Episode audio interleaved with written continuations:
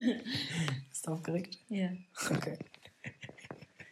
Ja, willkommen zu dieser Jubiläumsfolge. Heute, wo du das hörst, bist du mit uns schon ein Jahr unterwegs, quasi auf Weltreise, Digga. Obdachlosigkeit, Digitalnomaden live. Ja, wir haben einfach unsere Sachen gepackt, wie du es mitbekommen hast, und sind halt los. Und wir wollen in dieser Folge einmal das ganze Revue passieren lassen. Mittlerweile sind wir hier in Gambia in Afrika angekommen, äh, wo wir wahrscheinlich überhaupt gar nicht geplant hätten, irgendwann mal lang zu kommen, aber so hat sich einfach ergeben. Und ähm, das und noch viele weitere Themen sprechen wir jetzt hier. Wir hatten gestern mal einen Fragesticker bei Instagram in die Story geballert und da haben äh, sich eben einige darauf gemeldet. Wir haben selber noch mal einige Themen aufgegriffen. Und ich würde einfach mal anfangen mit dem Ganzen. Ähm, Lea, meine Maus. Ich habe ganz vergessen, meinen Co-Autor heute, Ja. Co-Podcaster vorzustellen, Digga. Ja, Was bin ich, ich für bin die Mann? Lea und ich bin auch dabei. Hast du mich vergessen? Lea und ich machen den Podcast heute zusammen. Hat schon gut angefangen hier. Lea, mein Schatz. Wie sind wir denn dazu gekommen, dass wir überhaupt auf den, ja, dass wir eben losgezogen sind? Also, Freunde, damals, als wir noch jung und knackig waren, nein, vor einem Jahr war das so, dass wir überlegt haben, Deutschland zu verlassen. Und der liebe Hendrik hatte sich so Montenegro ein wenig ausgeguckt. Und deswegen sind wir im Januar letzten Jahres dorthin geflogen. Und es war ziemlich schnell klar für mich, dass es kein, kein Ort für mich ist zum, zum Leben. Also als Reiseland unfassbar schön, aber für mich kein, kein Ort zum Leben. Why is that? Ah, es war, also zum einen ist es trotzdem ein sehr kaltes Land. Also wir waren ja tatsächlich sogar im Winter da. Ähm, und dann ist es schon, ja, es ist äh, vergleichbar, glaube ich, mit dem, mit dem deutschen Winter. Das ist jetzt nichts, was ich mir auf meine To-Do-Liste fürs Leben schreiben würde. Ble bleib bloß im kalten Winter. ähm, plus auch das, was ein ganz, ganz wichtiger Punkt ist, äh, ist halt das, das Essen, das vegane Essen. Das ist halt, es gibt dort auch wenig frisches Gemüse und das auch sehr teuer. Und das ist tatsächlich für mich einfach ein entscheidender Punkt, eine Priorität. Ähm, Ja, weil alles in Montenegro ist ja importiert. Ne? Montenegro ist kein EU-Staat, ist versucht, EU-Staat zu werden, dementsprechend die Preise ein bisschen höher. Äh, ich denke, es gibt bestimmt viele, viel Gemüse und sowas außenrum in den kleinen Dörfern, was wir jetzt auch nicht gesehen haben. Aber Fakt ist, wenn du Montenegro quasi bereist und wir sind, ich bin jetzt vorher schon zwei Wochen mal da gewesen, dann sind wir, sind wir zusammen nochmal zehn Tage da gewesen. Ähm, du findest im Supermarkt einfach nicht so lebenswerte Sachen, sage ich mal, zu einem Preis. Vielleicht sind wir auch zu verwöhnt in Deutschland einfach, weil da alles ultra äh, affordable ist und du hast Zugang zu allem einfach auch, auch was Amazon-Lieferungen und sowas angeht. Ja, aber dann ist uns schnell klar geworden. Lea hatte dann den magischen Satz gesagt, äh, ja, Wir brauchen doch gar kein Zuhause. warum, warum reisen wir nicht einfach ohne Zuhause? Digga, einfach mindful against, schön. Und ähm, ja, seitdem irgendwie, wir haben nicht lange drüber nachgedacht, aber dann kam schnell der Gedanke, eigentlich hast du recht, so. Let's, let's do it. Und von mir, also ich meine, ich habe überhaupt gar keine Hürde in den Weg gelegt, sondern ja, ab dann haben wir eigentlich alle nur noch die Sachen verkauft. Und ähm, die nächsten drei Monate kannst du mal von deinem Trauma erzählen, wie das bei dir losging, die, die Koffer zu packen und so. Ja, also wir war, haben das halt wirklich einfach super schnell durchgezogen. Das ist auch was, was ich jedem ans Herz legen würde, nicht so zu tun. Ähm, es ist natürlich irgendwie geil, wenn du, wenn du dir was in den Kopf setzt, ähm, worauf du dich auch einfach total freust, dass du es super schnell umsetzen kannst. Allerdings ist das einfach auch mit echt viel Stress verbunden. Also äh, in drei Monaten komplett, wir mussten ähm, Nachmieter auch suchen, müssten, mussten wir selber machen, weil wir eigentlich einen Mietvertrag hatten, der über, ich glaube, drei Jahre ging. Das heißt, wir mussten erstmal gucken, dass wir da rauskommen. Alle Sachen äh, verkaufen, dann natürlich auch alles rechtlich. Also als wir los sind, war ich halt noch fest angestellt. Auch allein das alles abzuklären, wie läuft das, funktioniert das mit der Krankenversicherung, wie funktioniert das steuerlich, bla bla bla. Also ganz viele Sachen einfach zu regeln. Plus halt auch wirklich, es ist unfassbar, also es war einfach unfassbar viel zu verkaufen. Am Ende war es wirklich so, dass wir, also zum einen, ich habe über Kleiderkreise meine Klamotten und ich hatte tatsächlich einen begehbaren Kleiderschrank, also nicht wenig, ähm, dass ich wirklich zweimal am Tag teilweise zur Post gelaufen bin, um den ganzen Quatsch wegzubringen. Plus, dass wir am Ende auch es hat einfach jeden Tag drei, vier Mal geklingelt, weil irgendjemand was über eBay Kleinanzeigen abholen wollte. Digga, wir haben dieses eine Büro vorne leer gemacht und nur noch den restlichen Kram reingestellt und jeden Tag im 10, 15 Minuten Takt irgendjemand, Digga, klopft einfach an die Tür, klingelt und du machst einfach nur die Tür auf und sagst, was willst du, Mann? Und dann kommt er rein, nimmt das, gibt Geld und geht wieder und das war einfach nur ein tägliches Chaos, Alter. Jeden Tag so viel zu tun. Ich meine, nicht jeder hat die Situation, dass man eben einen ganzen Kleiderschrank verkauft, eben so viele Sachen, Digga, wie du, das war einfach nur ultra krank. Ähm, ich fand es aber cool, wie wir uns die Sachen dann eben aufgeteilt haben. Ich habe versucht, irgendwie dieses, ja, die, die, größeren Sachen irgendwie zu lösen mit Nachmieter und so weiter, mit den Leuten zu besprechen. Du hast dich viel um den Verkauf und sowas von den Sachen gekümmert. Also ich denke, wir haben uns cool ergänzt und ja, also ich kann mich nicht mehr erinnern, dass ich ultra viel Stress hatte. Vielleicht ist aber auch ein bisschen Persönlichkeitstyp. Auf jeden Fall weiß ich aber, dass super viel zu tun war. Und gerade ja. eben auch die letzten Tage äh, mit dem letzten Rest und sowas, dann ist auch immer schwierig, den, den letzten Kram, wo macht man so die Sachen hin, die man noch aufbewahren will, so auf was reduziert man sich und sowas. Gab es vielleicht eine Sache, äh, die dir wirklich schwer gefallen ist, loszulassen? Oh, ich glaube, das Schwerste war tatsächlich, meine Klamotten so zu reduzieren. Weil ich auch gar nicht, also es, man war halt irgendwie auch in Deutschland noch so im Wintermode und sich dann vorzustellen, okay, wenn jetzt richtig Sommer wäre, was, was würde ich jetzt gerne anziehen? Sich so da rein zu versetzen. Also ich glaube, das kennen wahrscheinlich hauptsächlich Frauen, dieses Problem. Ähm, und sich da wirklich so krass zu reduzieren und zu überlegen, okay, was ist jetzt wirklich sinnvoll? Inwieweit möchte ich mir den Luxus gönnen, aber auch Sachen beizuhaben, die vielleicht nicht nur sinnvoll sind, sondern die ich auch einfach gerne schön finde, also gerne trage und schön finde. Ja, ich glaube, das war eine große Herausforderung. Aber zu dem Thema, dass du weniger Stress hast, es war natürlich auch einfach, ähm, dass ich einfach einen Vollzeitjob hatte, den du nicht hast. das und ich alles neben diesem Vollzeitjob gemacht habe. Ähm, plus, dass ich aber auch zu der Zeit schon selbstständig gearbeitet habe.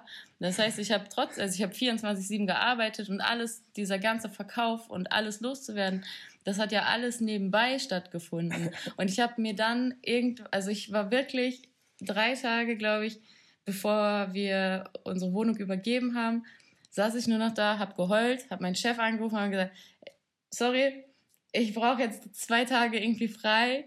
Ähm, ich kann nicht mehr, Freunde, weil das einfach zu viel war. Und auch das ist so ein Punkt, ich glaube, das sollte man einfach, also ja, das darf man ruhig besser planen ähm, und sich ein bisschen mehr Zeit nehmen, damit man da weniger äh, Nerven bei verliert. nice. Ja leite die Leute durch die Zeit, wie wir dann die Wohnung abgegeben haben. Was war, was war unser erstes Ziel? Es war tatsächlich so, wir haben, also erstmal, wir, wir haben die Wohnung übergeben, haben tatsächlich zwei Kartons, glaube ich, jeder noch mitgenommen, was aber nur Unterlagen, also Sachen, die du halt leider einfach nicht verkaufen kannst. Steuerunterlagen braucht keiner von uns. Ähm, äh, das haben wir noch mitgenommen, sind nach Kassel gefahren direkt. Erst zu dir. Ah, erst zu meiner Familie nach Duisburg gefahren dann, stimmt, da haben wir noch allen Tschüss gesagt, sind dann weiter nach Kassel. Ja, haben uns so wirklich die, also wirklich, wir haben nichts, nichts an Klamotten oder so groß runtergestellt. Das Einzige, und ich bin immer noch überzeugt, dass es eine gute Idee war. Schlauchboot.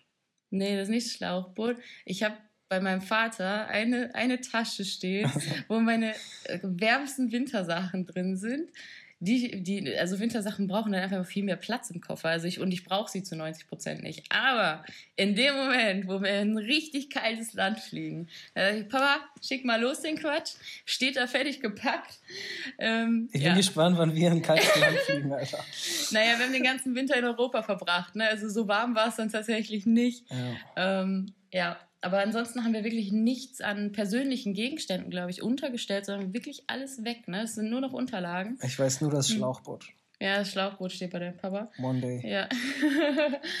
ja, und äh, genau, von da aus, das Witzige war, wir haben ganze Zeit gedacht, wir fliegen nach Mexiko, was damit zusammenhing, dass die Einreisebedingungen zu dem Zeitpunkt einfach äh, am einfachsten waren. Also es schien uns am problemlosesten zu, irgendwie zu funktionieren.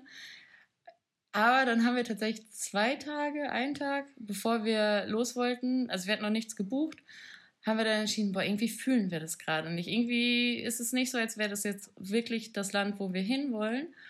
Und haben uns super spontan dann einfach für Madeira entschieden. Und ich glaube, es war definitiv die beste Entscheidung, die wir schon zu Anfang irgendwie treffen konnten.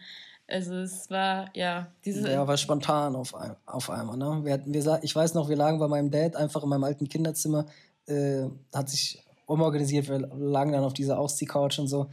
Und wir wollten einfach beide nur, hey, lass jetzt irgendwie los, Mann, weißt du? Und Mexiko hat's nicht, war logistisch einfach schwierig. Wir mussten das Auto noch zurückbringen, was ich von meinem Freund hatte. Und dann ähm, haben wir Madeira gefunden, was ich dachte, ist einfach zu touristisch irgendwie und voll ausgelaugt. Da sind voll viele Leute schon gewesen. Es turnt mich irgendwie gar nicht. War ja schon auf den Azoren 2018. Und ich dachte, äh, ist eh irgendwie das Gleiche. Lohnt sich einfach nicht, weißt du? Und dann haben wir ja den Flug super spontan ähm, gefunden, gebucht, drei Tage noch in Porto gewesen oder zwei Tage oder so. Und dann von Porto auf Madeira. Ja, und das war alles andere als das, was du gerade über Madeira gesagt hast. Ja, Mann. Sondern es war also gerade für mich war, also ich glaube, ich hatte einfach in dem ganzen Prozess, hatte ich mehr Sorge, ob das was für mich ist, weil ich, jeder, der mich kennt, wird sagen, so hätte ich dir nie zugetraut, dass du das machst. Ähm, was, dass du was machst? Dass ich einfach nur losreise ohne, ohne Wohnsitz. Achso, weil du so strukturiert eigentlich bist. So. Ja, und weil ich auch nie viel gereist bin. Also okay. Also ich bin also ich bin teilweise, ich bin acht Jahre oder so gar nicht gereist. Und dann haben wir uns kennengelernt. Ja, ich habe also ja, ich war näher kurz, also bevor wir uns kennengelernt haben, war ich, glaube ich, in dem, im Herbst davor war ich in Hongkong. Ja. Aber dazwischen, meine letzte Reise war dann zu Schulzeiten noch, wo ich irgendwie so eine Sprachreise gemacht habe nach Malta. und dann bin ich irgendwie acht Jahre gar nicht gereist. Und ja, deswegen ist es nichts, was, was vielleicht Deswegen ist es auch nicht so, es ist, äh, ja, tut mir, tut mir echt leid, aber ich kann auch keine, oh mein Gott, das war mein großer Traum, den ich verwirklicht habe, Story erzählen, weil es nie mein Traum war. So. Ähm, ist auch immer noch so, dass ich, also, wie soll ich sagen, natürlich, das fühlt sich alles an wie ein Traum. Und ist auch wirklich, ich will mich nicht im Ansatz beschweren, unser Leben ist wirklich wunderschön. Aber es ist echt nicht so, dass ich denke, ja, das ist das, was ich immer wollte, sondern so, oh ja, geil, dass wir es machen. Ja, versteht man das, wie ich das meine? Aber es ist Doch, einfach nicht so, wie, wie jemand, der sich diesen Traum einfach verwirklichen will, für den wäre das, glaube ich, nochmal was ganz anderes als für mich. Für mich ist es einfach geil, dass wir so mutig waren, das zu machen. Mhm. Auch, dass ich gesagt habe, okay, natürlich weiß es nicht mehr mein Traum, aber ist ja eigentlich geil, warum sollten wir es nicht machen? Ähm, da kommt, glaube ich, auch noch so ein bisschen dieser Punkt, warum sind wir ausgewandert? Im Grunde ist es halt ja einfach, ey, wir haben die Möglichkeiten, wir, wir haben dieses Privileg. Wir waren beide, für uns beide war es möglich, von überall zu arbeiten. Ähm, wir, sind, wir sind kinderlos, wir, also sind einfach unabhängig, haben, müssen für nichts und niemanden sorgen. Also warum zum Teufel sollten wir diese Möglichkeit, die die Welt uns bietet, nicht einfach nutzen? Und selbst, und das war ja von Anfang an, war es auch so, jetzt sind wir ein Jahr unterwegs, aber wir wussten, als wir los sind oder als wir es geplant haben, wussten wir nicht, sind wir drei Monate unterwegs, sind wir fünf Jahre unterwegs, wissen wir bis heute, also wissen wir jetzt auch nicht. Aber wir hatten auch gar kein Ziel, dass wir sagen, okay, wir machen das jetzt ein Jahr und dann gehen wir zurück oder wie auch immer, sondern es ist eher so, ey, wir gehen einfach, gucken, wie es uns gefällt, gucken, wie es funktioniert. Und jetzt zurück zu dem Punkt, weshalb ich das überhaupt gesagt habe ähm, für mich war es wirklich, dass ich nicht wusste, ist das ein Leben, was ich führen kann, was mich glücklich macht, was mir Spaß macht. Und als ich dann auf, als wir dann auf Madeira angekommen sind, war es einfach nur so, wow, wow. Ich hatte einfach keine Worte mehr, weil Madeira einfach auch so wunderschön ist. Es ist halt auch einfach super klein und es hat, also Madeira hat einfach so einen magischen Vibe, so blöd sich das auch anhören äh, mag so. Aber es ist einfach so dass diese Insel einen einfach mit, mit all seiner Magie packt und dich einfach nicht mehr loslässt. Es ist eine winzig kleine Insel irgendwo im Nirgendwo, die aber so vielfältig ist, also allein von der Natur. Und das war, ich glaube, das ist bei uns beiden ja auch einfach so. Wir sind sehr naturfokussiert. Also das ist jetzt nicht so, dass wir gerne lange in großen, schönen Städten chillen. Also so Lissabon reicht einen Tag und dann können wir auch wieder gehen. Ähm, und Madeira ist halt einfach wirklich das pure Naturparadies. So. Plus die Leute sind unfassbar freundlich und lieb. Es hat was Dörfliches, aber ist auch nicht mh, mm, zu dörflich, würde ich behaupten. Es ist trotzdem irgendwie, ja, du hast schon Straßen und so. Das ist was anderes als. du hast zwar keine Bürgersteige, aber du hast Straßen. Das ist schon was anderes als äh, ja, hier in Afrika. Ähm, ja, und deswegen war es echt, dass ich in dem Moment auch dachte, okay, geil, das ist das, was wow, einfach das ist das, was ich jetzt möchte. Es ist einfach nur schön. Kannst du dich noch daran erinnern, wie du Angst hattest, nicht ähm, ein festes Bett zu haben, in dem du schlafen kannst? Ja, und das ist auch bis heute, also da muss man auch sagen, dass, also unser Leben sieht immer toll nach außen aus. Ist es auch, gar keine Frage, aber es heißt halt nicht, dass es nicht irgendwelche Sachen gibt, die manchmal so ein bisschen ah, so ein bisschen zwicken sozusagen. Und das ist zum Beispiel Bett. Wir haben so oft Betten, die mit zwei Matratzen anstatt mit einer großen sind. So, und warum auch immer liege ich dann am Ende in dieser Rille zwischen diesen beiden Matratzen. Wirklich immer einfach. Und das ist, wenn man so zwei, drei Monate so ein Bett hat, dann ist auch danke, ciao, ich hätte gern neues. So, lass mal woanders hingehen. Aber weil wir Aber, niemals so geil wieder schlafen werden wie damals in Norderstedt da bei Hamburg. Ja. Wir hatten das geilste Bett von allen. Es war so ultra weich, es war ein bisschen höher gelegen das krankste Boxspringbett ever. Ja, es war einfach so krass. Ja. Und weil ich tatsächlich, äh, ich bin halt einfach auch echt empfindlich, was meinen Nacken angeht und so. Also wenn ich schlecht schlafe, dann habe ich halt oft mit Kopfschmerzen zu kämpfen. Davor hatte ich wirklich ein bisschen Schiss, aber es gab viele Sachen, wo ich nicht wusste, okay, werde ich es jetzt vermissen, komme ich damit klar.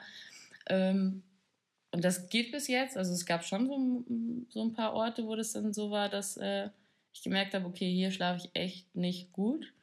Ähm, Plus, ich weiß gar nicht, das glaube ich bei dir gar nicht so krass, aber bei mir ist echt so, zumindest die ersten zwei bis drei Nächte, wenn wir irgendwo ankommen, schlafe ich wirklich schlecht, weil ich mich immer an die Geräusche gewöhnen muss.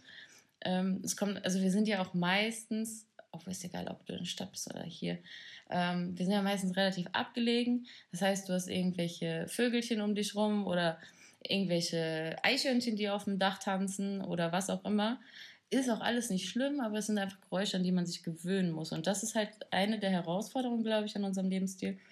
Wir müssen uns halt jedes Mal auf neue Gegebenheiten, auch was sowas angeht, einstellen. Ähm, du wirst nie bequem. Weißt ja, du, du hast genau. nie den. Ähm, wir machen es mittlerweile nicht mehr so krass, aber jetzt zum Beispiel auf Madeira war es so, dass wir vier Monate äh, wieder da waren. Und wir kommen gleich nochmal dazu, wie wir die Zeit verbracht haben, jetzt seitdem wir aufgebrochen sind. Aber um das vorwegzunehmen, ähm, haben wir nicht so oft, wie wir geplant haben, einfach so einen Monatsaufenthalt in einem Ort gemacht, damit wir wirklich auch mal so setteln können und planen können und zur Ruhe finden können und sowas. Und jetzt, vor allem in den letzten zwei, drei Monaten Afrika, äh, sind wir immer getravelt und immer neue Sachen, immer neue Eindrücke, immer neue Betten, immer neue Wohnungen. Wir müssen immer gucken, wo schlafen wir als nächstes, wie kommen wir dahin. Und das sind immer so Sachen, die einfach auch anstrengend sind ne? und viel, viel Zeit kosten, weil es nie einfach so einfach ist. Ne? Und du kannst auch schnell ähm, 600 Euro im Monat für Transport aus, ausgeben oder du schaffst es halt 200, Monat, äh, 200 Euro im Monat für Transport auszugeben, was für viele äh, 400 Euro sind, die einfach komplett das Genick brechen können und alles verändern können. Und wenn wir da irgendwie die, die Waage halten, ist das schon auch für uns wertvoll, auch wenn wir jetzt nicht, äh, ich würde jetzt nicht sagen, dass wir halt Budget traveln, wir traveln halt so, dass wir angenehm leben können in den meisten Fällen. Ja, ich glaube, auch da ist so ein Punkt, äh, ja, wir versuchen es nicht zu, zu unbequem zu machen.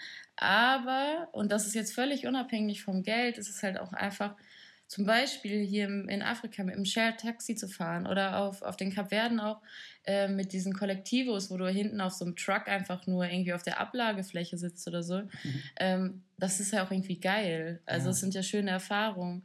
Und ich, also das ist zum Beispiel auch, wie wir unsere Airbnbs auswählen, hat auch damit zu tun, dass wir eigentlich ähm, immer versuchen, so nah wie möglich im echten Leben äh, zu sein. Deswegen sind wir halt auch so gut wie nie in Hotels, wirklich nur selten in Ausnahmen, wo es wirklich sich nicht anders irgendwie anbietet. Ähm, ja, auf den Cafés waren wir einmal im Hotel, weil wir auch einfach Internet brauchen. Ja, das war tatsächlich einfach nur wegen dem WLAN. Wir sind zwar super flexibel in allem, aber WLAN ist leider nicht diskutabel.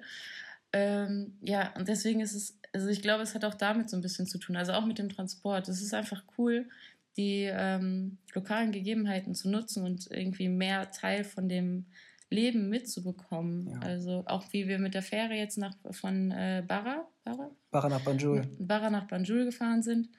Ähm, das ist für die Leute hier tatsächlich ähm, der, äh, täglich, wie täglich Busfahren. Ja. Die fahren morgens äh, hin und abends wieder zurück.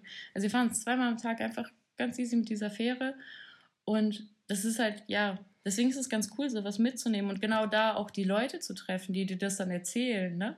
Also. Und auf TripAdvisor oder was, du, du liest es immer öfter, voll die Horror-Stories, oh, voll gepackt und ultra schlimm und Fähre meines Lebens und werde ich nie vergessen, Horrortrip. Und dann siehst du halt die Leute, die es einfach jeden Tag easy schmiesi machen. Bei uns war es vielleicht auch glücklich, dass wir jetzt einen guten Zeitpunkt erwischt haben. Aber ich meine, wir hatten auch andere schlimme Fernfahrten. Ähm, aber es ist halt so, dass das Coole an dem Lebensstil, denke ich, ist, dass wir eintauchen in das echte Leben von dem Ort, wo wir einfach sind. Weil wir mit dem Ziel ja auch losgereist sind, das haben wir, glaube ich, noch gar nicht angesprochen, dass wir irgendwo auf der Welt dann einfach unser kleines Plätzchen finden wollen, wo wir ähm, uns niederlassen, ein Stück Land kaufen, unser eigenes Haus dann da bauen, Kühe auf, die, äh, auf das Grundstück stellen, Tiere ähm, retten einfach, die dann alle in Harmonie mit uns leben, großer Garten, äh, eigene Wasserquelle, eigene Energie, ein paar Airbnbs vielleicht drauf, um zu vermieten und sowas.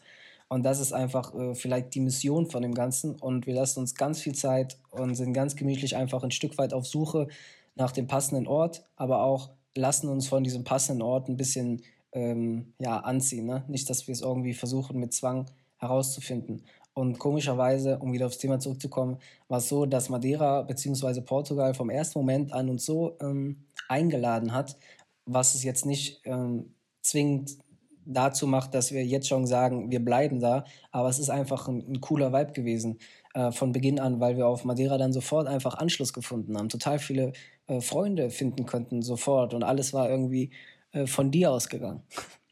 Und von mir ausgegangen? Ja, aber Christoph Ach, zum ja, Beispiel. Ja, ja, deswegen war das auch irgendwie, ähm, es fühlte sich sehr schnell nach der 100% richtigen Entscheidung an mit Madeira. Mhm. Ähm, aber bevor ich das erzähle, will ich einmal noch kurz, weil das hat mich schon, ich habe einmal diesen Podcast, äh, ich war in einmal in einem Podcast-Interview, wo ich das mit den Kühen auch gesagt habe. Und ich möchte das jetzt nicht schon wieder, dass wir das genau so sagen, okay. wie du gerade gesagt hast, dass wir uns Kühe dahinstellen. Also es geht nicht darum, also Tiere wirklich zu halten, sondern es geht darum, dass wir einfach nur Tiere retten wollen, aus einer viel schlimmeren Haltung. Ähm, ja, also nur, dass man das richtig versteht. ja, ist okay, dass du es aufgriffst. Die Leute ja. müssen verstehen, du warst in deinem früheren Leben eine Kuh. Du bist einfach viel, sehr sensibel, was die Gefühle angeht. Aber ja. von jedem Lebewesen. Das finde ich so besonders an dir, dass du einfach dieses riesige Herz für alle Lebewesen hast und nicht unterscheidest. Weder beim Menschen in Rasse, wie auch immer, sondern eben auch bei Tieren. Und die Seele von Tieren äh, einfach so uns ebenbürtig machst, weißt du, was ich meine? Dass wir einfach alle gleich sind und dementsprechend hast du schon für Ewigkeiten aufgehört, Fleisch essen und dementsprechend mit der positiven Energie ziehst du ja so viele Leute auch in den, in Anführungszeichen, Bann, dass sie eben auch verstehen, irgendwie äh, ist das so, wie wir es gelernt haben, irgendwie finde ich das nicht richtig. Ja, ja, und deswegen wollte ich das ganz, äh, deswegen wollte ich das einfach nochmal betonen, weil äh, sei, sei es äh, ein kleineres Haustier, sei es ein Hase, den du in den Käfig sperrst, oder sei es auch eine Kuh, die du dir eben nicht einfach nur hinstellst, sondern das sind alles Tiere. Also mein Traum darin ist einfach mit diesen Tieren zu leben. Mhm. Es sind keine Lebewesen, die, die, die mir gehören, sondern die, ich möchte Lebewesen, die, die gerade in einer sehr schlimmen Situation sind. Auch wenn ich, ich weiß, ich kann nicht alle retten, auch die Frage haben wir noch.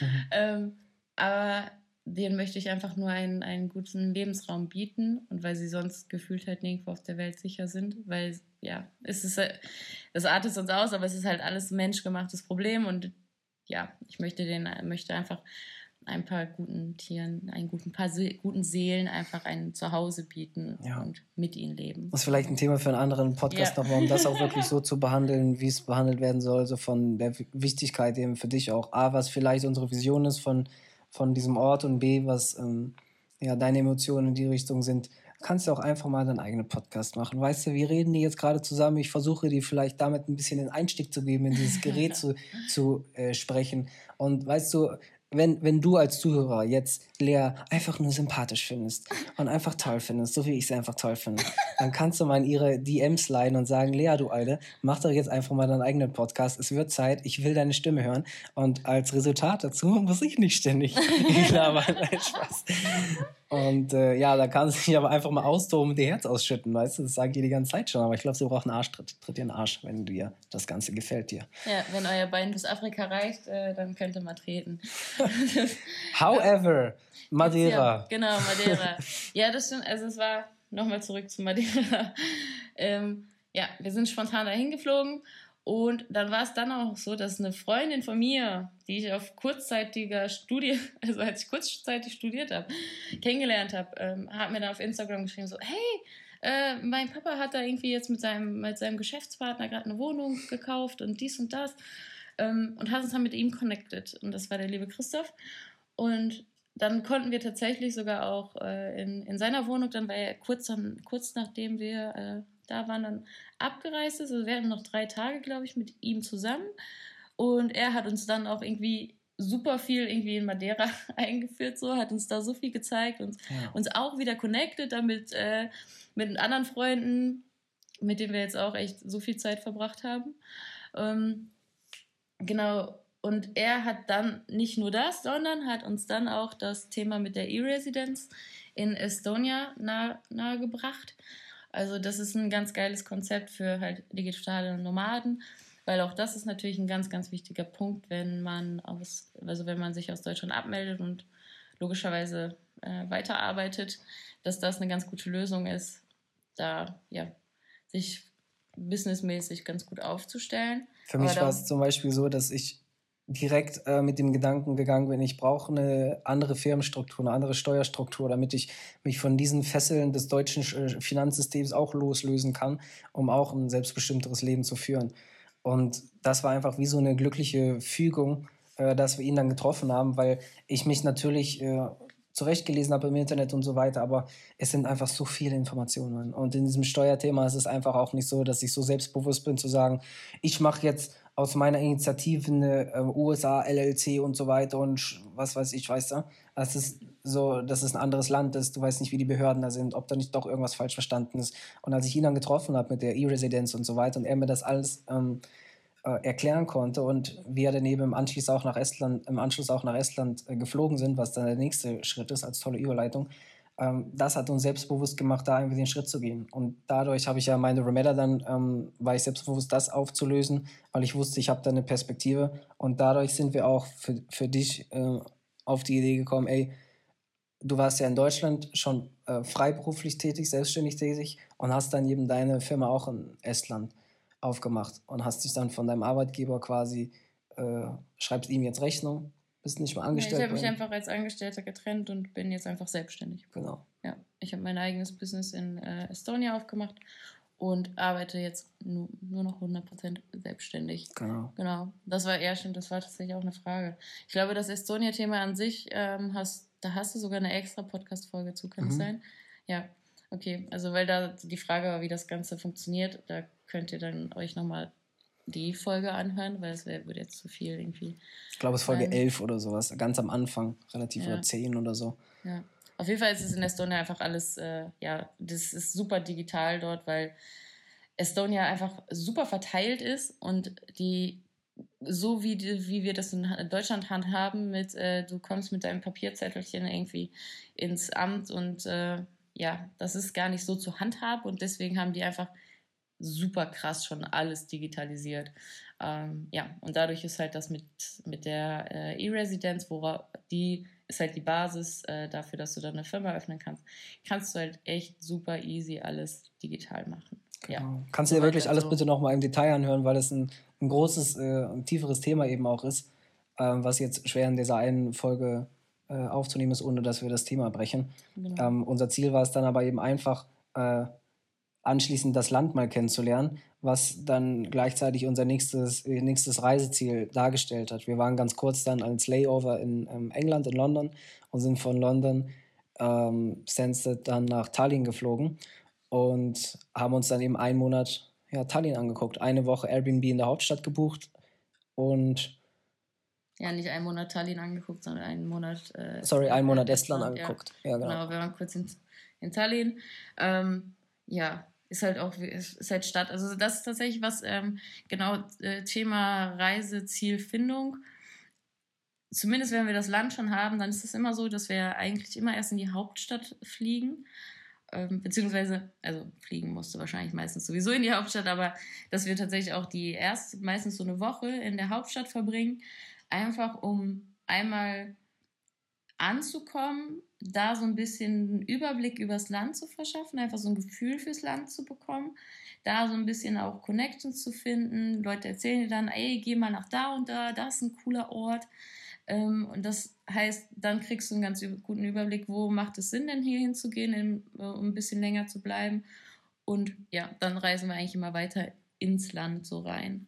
Aber es ist eigentlich, glaube ich, bisher war das echt immer ganz gut, glaube ich, dass man dadurch, ja, ein bisschen Anschluss mhm. finden konnte, ne? weil die ja. meisten Großstädte sind halt sehr ähnlich, eben auch gerade in Europa äh, ist eigentlich jede Großstadt quasi gleich, nur dass die Sprache anders ist. mehr oder weniger. Tallinn hat jetzt einen sehr mittelalterlichen und historischen Charakter, was ganz schön war. Und von da gucken wir dann eben bei Airbnb meistens, wo gibt es coole Unterkünfte, die eben so Preis-Leistung sind, die in, in einer coolen Umgebung sind, die wir uns gerade anstreben. Und von da aus ziehen wir den eben ins Landesinnere. Ja. Ja, genau. In der ersten ja. Woche in Tallinn haben wir eben Geschäfte gemacht. In der zweiten Woche sind wir relativ aufs Land gefahren. Und ab da haben wir einfach nur noch das Leben gelebt, ne? den Roadtrip gemacht. Ja, genau, wir haben einen Roadtrip gemacht. Den Ultramarathon. ja, ja, ja, also auch das noch, wir haben halt einfach ein, also das dafür ist, glaube ich, Estonia, falls es, weil ich glaube, es ist ein, ähm, ja, könnte schon sagen, underrated äh, äh, Travel-Land für, äh, erst recht aus Deutschland. Und es waren tatsächlich aber auch sehr, sehr viele Deutsche mit einem Camper unterwegs. Und wir hatten halt einfach ein Auto gemietet und haben im Auto geschlafen, also war schon ein bisschen größeres. Und dafür ist zum Beispiel Estonia, glaube ich, super interessant. Es war jetzt einfach tatsächlich, es war, war nicht mein Land. Also, ähm, aber. Äh, es hat ja. super viele Camp Camping-Sites, wo ja. man eben Lagerfeuer machen kann, man kann da essen, da gibt es überall eine Toilette. Äh, die meisten davon sind an Seen, wo man morgen dann einfach in den See springen kann. Und das war so unser täglich Brot dann in dieser Roadtrip-Geschichte. Ne? Morgens irgendwo aufwachen, im, im See baden, dann irgendwo hin zum Arbeiten, neue Orte entdecken. Dann haben wir noch so einen so Gaskocher uns besorgt, ne, wo wir dann eben unser Essen gemacht haben. Und äh, das war eine coole Art und Weise, Estland kennenzulernen, was so eine Mischung zwischen ähm, ja, Skandinavien und Russland ist, eine ganz charmante. Und das war das. Und nachdem wir dann in Tallinn und in Estland alles ge geklärt haben, da haben wir doch meinen Geburtstag gefeiert, ähm, sind wir dann nach Athen. Ja, Griechenland, ja, ja, ja. Ja. Ich weiß gar nicht, willst du jetzt auf jedes Land eingehen? Also, wir haben nichts vorher besprochen, ne? Ja, wir sitzen jetzt hier wie so zwei Ottos. Ja, ich weiß nicht. Ähm, ich meine, Athen war halt ganz toll, ähm, weil wir da dann wirklich auch um anderthalb Monate waren. Ne? Hm. Also, also ja, ich meine in Griechenland. Ja, Zehn genau. Tage Athen ungefähr, wo wir dann eben auch einen, einen, Markt vor der Tür hatten, was für uns ganz cool ist. Haben wir auf Madeira schon angefangen, dass wir nur noch auf Wochenmärkten und sowas einkaufen, weil das Gemüse einfach direkt aus der Region kommt. Das schmeckt so anders. Und ich glaube, das hat für uns einfach auch viel verändert, weil wir vorher aus Deutschland diesen äh, Supermarkt so gewohnt waren und jetzt die Möglichkeit haben, direkt Wochenmärkte vor der Tür zu haben, weil es für die Leute einfach ganz normal ist. Und für mich hat das einfach noch mehr Respekt äh, gegenüber der der saisonalen Bedingungen und sowas eben auch gegeben. Und noch mehr konnte ich mich irgendwie integrieren in diese Kultur, weil ich eben das esse, was es einfach gerade gibt. Das fand ich immer ganz cool. Ja, es hat ja auch ein bisschen was mit Nachhaltigkeit tatsächlich zu tun. Mhm. Ähm, weil wenn das Angebot da ist, macht es absolut Sinn, es in, in, äh, Anspruch, in, in Anspruch zu nehmen, ja. ja. Anstatt äh, Sachen, die zwölfmal um die Welt geflogen wurde. True. Ähm, ja. Äh, jetzt wollte ich gerade Soll ich weitermachen? Okay. Yeah. Wir sind dann nach Patras gefahren, du ja, kannst genau. noch ein genau. bisschen denken. Ja. ähm, genau, das ist jetzt so ein Thema, Patras passt da ganz gut. Da haben wir, glaube ich, auch einen ganzen Monat verbracht oder länger, anderthalb sogar. Ein Monat. Ja. So, Ganz September. Genau, und das war da muss man sagen, ich glaube, an dem Ort haben wir uns tatsächlich super wenig connected. Wir hatten eine ganze Ort, das war ein ganz tolles Airbnb da, um, wo direkt mit in dem Haus, also das war so ein separater äh, Teil des Hauses. Auf der anderen Seite hat halt so hat halt die, äh, die Mutti von, von dem Vermieter gewohnt. Und das war so, glaube ich, so hauptsächlich unser einziger Kontakt da. Aber das ist halt genau, also es hängt so ein bisschen damit zusammen, wie wir unsere Orte aussehen oder wie lange wir auch da bleiben. Ähm, und all sowas, weil zum Beispiel Patras war für uns, glaube ich, so ein bisschen, okay, wir kommen jetzt hier irgendwie nochmal zur Ruhe. Wir sind halt ähm, äh, allein in Estonia waren wir halt super viel unterwegs mit dem, allein schon, dass du eine Woche lang im Auto schläfst so, ja. und unterwegs bist. Ähm, in, vorher in London nur eine kurze Woche. Also deswegen war das so, okay, jetzt, jetzt nochmal, jetzt würde ich gerne, ich brauche das gerade auch, das hat ja auch ein bisschen damit zu tun, okay, was haben wir gerade irgendwie auch businessmäßig zu tun oder Ziele, die wir umsetzen wollen. Ähm, und dann suchen wir uns immer mal so für einen längeren, für einen längeren Zeitraum und sagen, okay, Jetzt gerade brauchen wir das einfach. Wir brauchen einfach einen Monat, wo wir irgendwo kurz ankommen können, wo wir unsere Ruhe haben. Und dann ja, ist es manchmal auch so, dass wir gar nicht so, viel von, von ja, an, an Kontakten mitnehmen oder so, sondern sind halt einfach sehr auf uns konzentriert.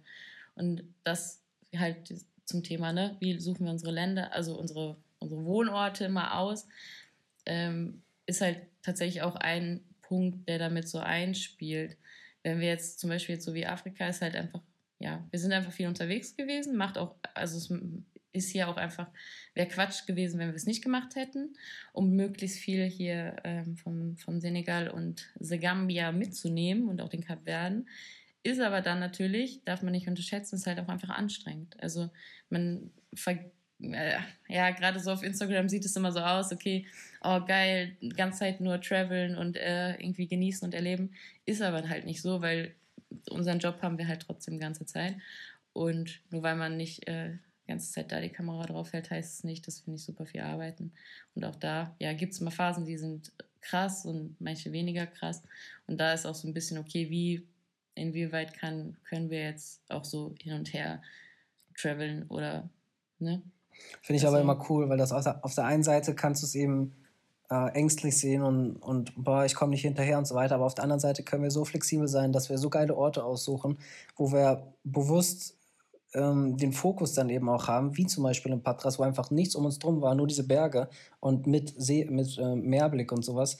Wir wussten einfach von vornherein, wir haben da so den Laserfokus, können so viel schaffen und so. Und ähm, das ist so ein Vorteil eben auch von dem, von dem Reisen, ne, was ich total toll finde.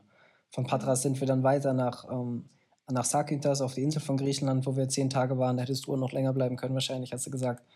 Mhm. Und von Sakintas ähm, hatten wir dann die Idee, wir, wir hatten in Patra schon die Idee in Griechenland, mal auf dieser Animal Rescue Farm in Slowenien, äh, beziehungsweise auf Animal Rescue Farm mal was zu machen, äh, um die Erfahrung zu sammeln, vielleicht für unseren eigenen Traum später. Da haben wir eben gefunden, dass es da eine in Slowenien gibt von jemandem, den wir ganz toll fanden und wollten uns das dann einfach mal angucken. Da haben die angeschrieben, es gibt ja diese Homepage Workaway, hat mir ein Kumpel empfohlen, äh, wir, haha, äh, Sparfüchse haben dann über, über Google-Suche und Facebook die Dame dann so gefunden, da mussten wir die Anwältegebühr nicht sparen. und dann sind wir eben ja über Budapest nach Slowenien. Das war auch so günstig wieder. Das ist so, diese Flüge sind so krank günstig. Ich glaube, 9 Euro haben wir bezahlt äh, von Sakitas nach Budapest. Da sind wir ein Wochenende gewesen im Hotel, haben den Budapest-Marathon auch mitgemacht und dann mit BlaBlaCar für, glaube ich, 10 Euro pro Nase sind wir dann weiter nach Slowenien äh, gefahren. Also überleg mal, Digga, für 20 Euro oder so, plus vielleicht 3 Euro Busfahrt vom Flughafen zum Hotel, ähm, sind wir einfach von Zakynthos, einer Insel, bis nach Slowenien, also ins tiefste Hinterland von Slowenien gekommen, so einen kleinen Wald. Also so für 20, 25, 30 Euro, einfach nur crazy. Und dann waren wir da für zwei Wochen. Erzähl mal darüber. Wie fandest du das da? ja, ich würde es erst, weil du das gerade mit dem Preis angesprochen hast, würde ich auch das nochmal aufgreifen, okay. weil dadurch, dass wir so flexibel sind und auch das fließt damit ein, wer, wie wir entscheiden, wie lange wir wo bleiben oder wo wir auch hinfliegen. Und das ist halt einfach das Geile daran, dass wir so flexibel sind. Ähm, wir haben zwar manchmal so eine grobe Idee, ey, das wäre voll cool, wenn wir von da aus dahin gehen und von da aus können wir dann irgendwann dahin. Mhm. In 99% der Fälle hat diese Idee noch nicht geklappt, aber nie im negativen Sinne, sondern das ist das Coole, wir legen uns gar nicht so krass fest, sondern ähm, können super spontan immer gucken und können dann entsprechend halt auch die besten und günstigsten Verbindungen raussuchen. Ähm, das ist halt echt was, was super, also es ist tatsächlich wie ein Travel-Hack quasi, ne? Dass man ja, einfach genau, flexibel sein kann. Wir können auf der einen Seite gucken, was wollen wir tun, wo wollen wir hin, auf der anderen Seite einfach bei Skyscanner alle Orte eingeben und gucken, wo es gerade günstig ist und was vielleicht auch in unserem Interessebereich liegt. Wo wir in Patras das eben beschlossen haben, habe ich gesehen, dass er nicht von Patras direkt eben günstiger Flug geht, aber eben von Zakynthos, der Insel direkt neben Patras. Das heißt, wir haben Bus und eine Fähre rübergenommen und eben von dann Zakynthos noch mitgenommen, die Erfahrung. Und dann eben von da sind wir nach Budapest und von Budapest mit dem Blablacar. Also das sind so Sachen, ähm, wo Flexibilität einfach einen unglaublichen Unterschied macht. Ja, ja, da kann man einfach, weil ich glaube, ich glaube, also das spricht, also muss ich auch für mich und ich glaube, dass ich da auch für viele ähm, Deutsche spreche. Wir sind dann doch lieber, also Pläne sind einfach was Schönes. Wir strukturieren uns gerne und äh, es ist auch irgendwie, es hat ja was zu wissen, was morgen ist. Aber das darf man tatsächlich auch einfach loslassen und in, de, in unserem Fall macht es das Leben viel, viel einfacher, genau diese Pläne nicht zu haben, sondern einfach mit dem Flow zu gehen. Ähm, das ist auch sowas, weshalb wir vielleicht manchmal irgendwo länger bleiben, weil es fühlt sich in dem Moment richtig an. Also warum sollten wir gehen? Mhm. Ähm, jetzt haben wir den Fall, das ist das erste Mal, tatsächlich jetzt nach einem Jahr, dass wir was vorausgeplant haben. Und jetzt zum Beispiel ist es tatsächlich so, dass ich total traurig bin, dass wir Gambia schon wieder verlassen. Ich fühle mich hier so wohl, dass ich hier zum Beispiel auch länger bleiben würde. Und das können wir, im, im Normalfall ist es genau so, wie unsere Pläne funktionieren. Sie sind, okay, ich fühle mich hier wohl, lass doch mal hier bleiben. Genau. Oder, ja, ist mir, ist nicht so, mh, mm, ich würde gerne lieber dies und dies und das. Ähm, auch da ist ein Punkt, glaube ich, was ähm, diese Reise ja auch ein bisschen, also es hat auch, ist eine Reise auch zu sich selber. Ähm, um zum Beispiel nur so oberflächliche Sachen ähm, sehr bewusst wahrzunehmen, was ist mir wichtig. Weil wir haben nicht mehr viele Eckpfeiler. Also die einzigen Eckpfeiler sind, also du bist mein Eckpfeiler, den ich schon meine, oh. meine, äh, meine Konstante, die ich habe. Ähm, und ja, und vielleicht ein paar die Klamotten, die wir bei haben. Aber es ist im Grunde alles so.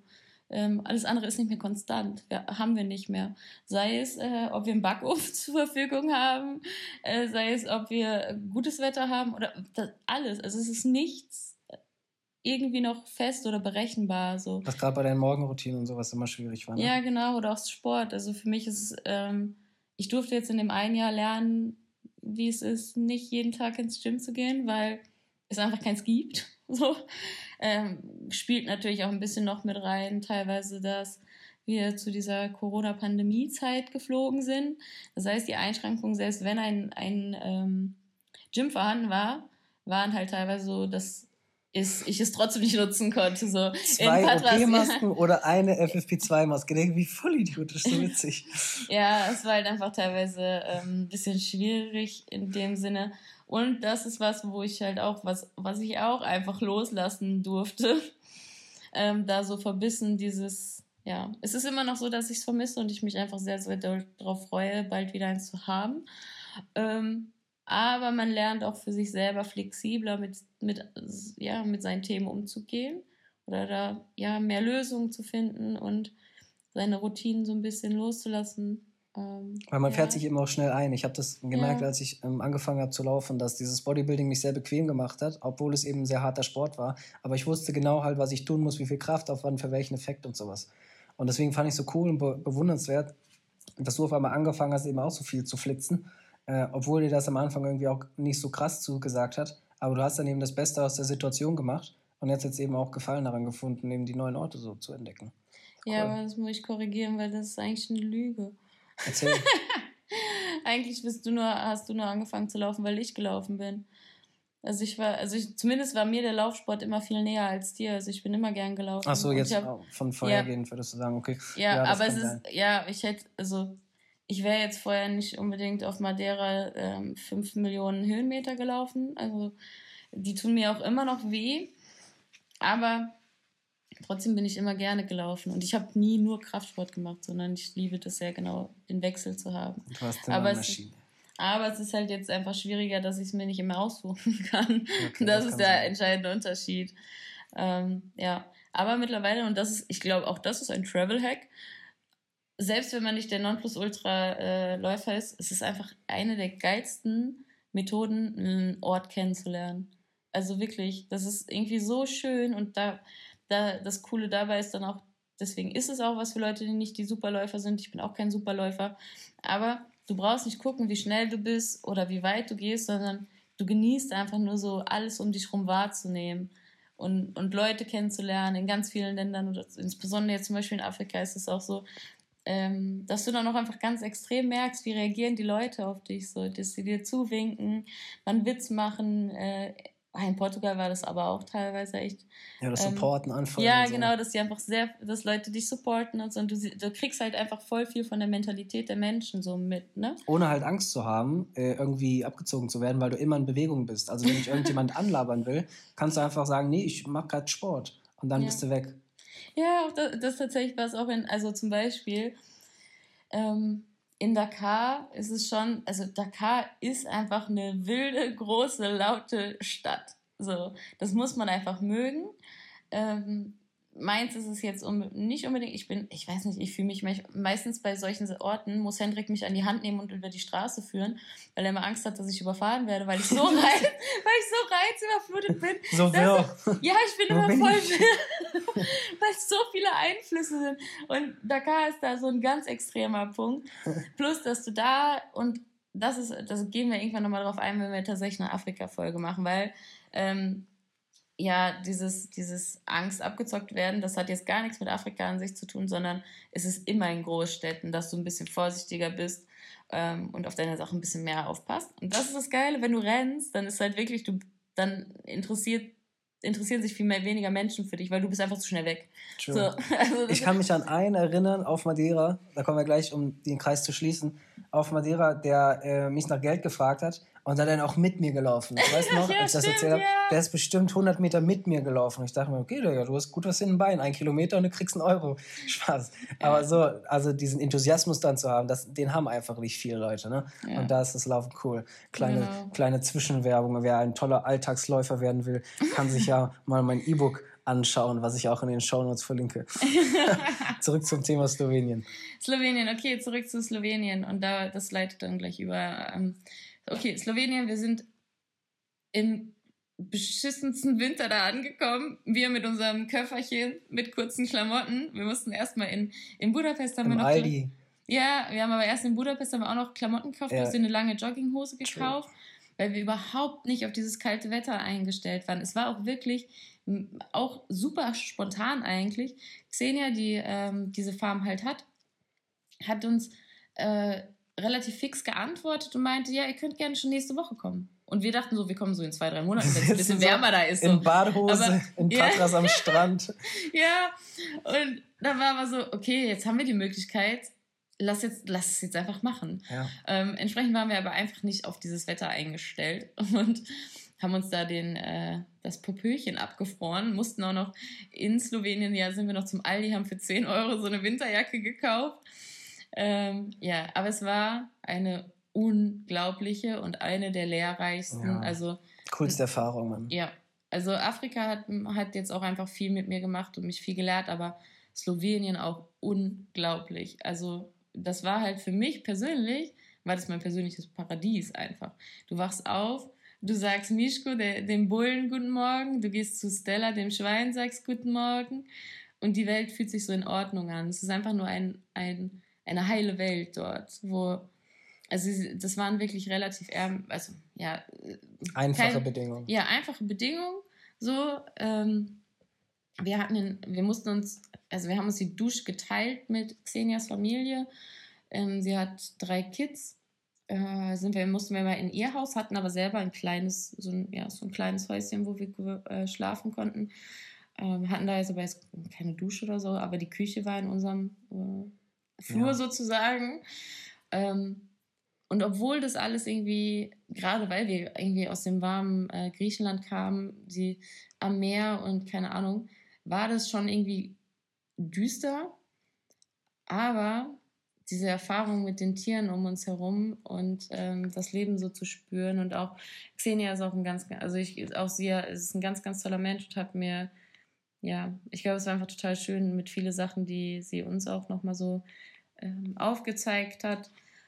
Und ja, also kann ich, ja, weiß ich nicht, kann, kann, ich, kann ich gefühlt nur jedem empfehlen, sowas mal zu machen, weil das einfach richtig, eine richtig krasse Erfahrung war.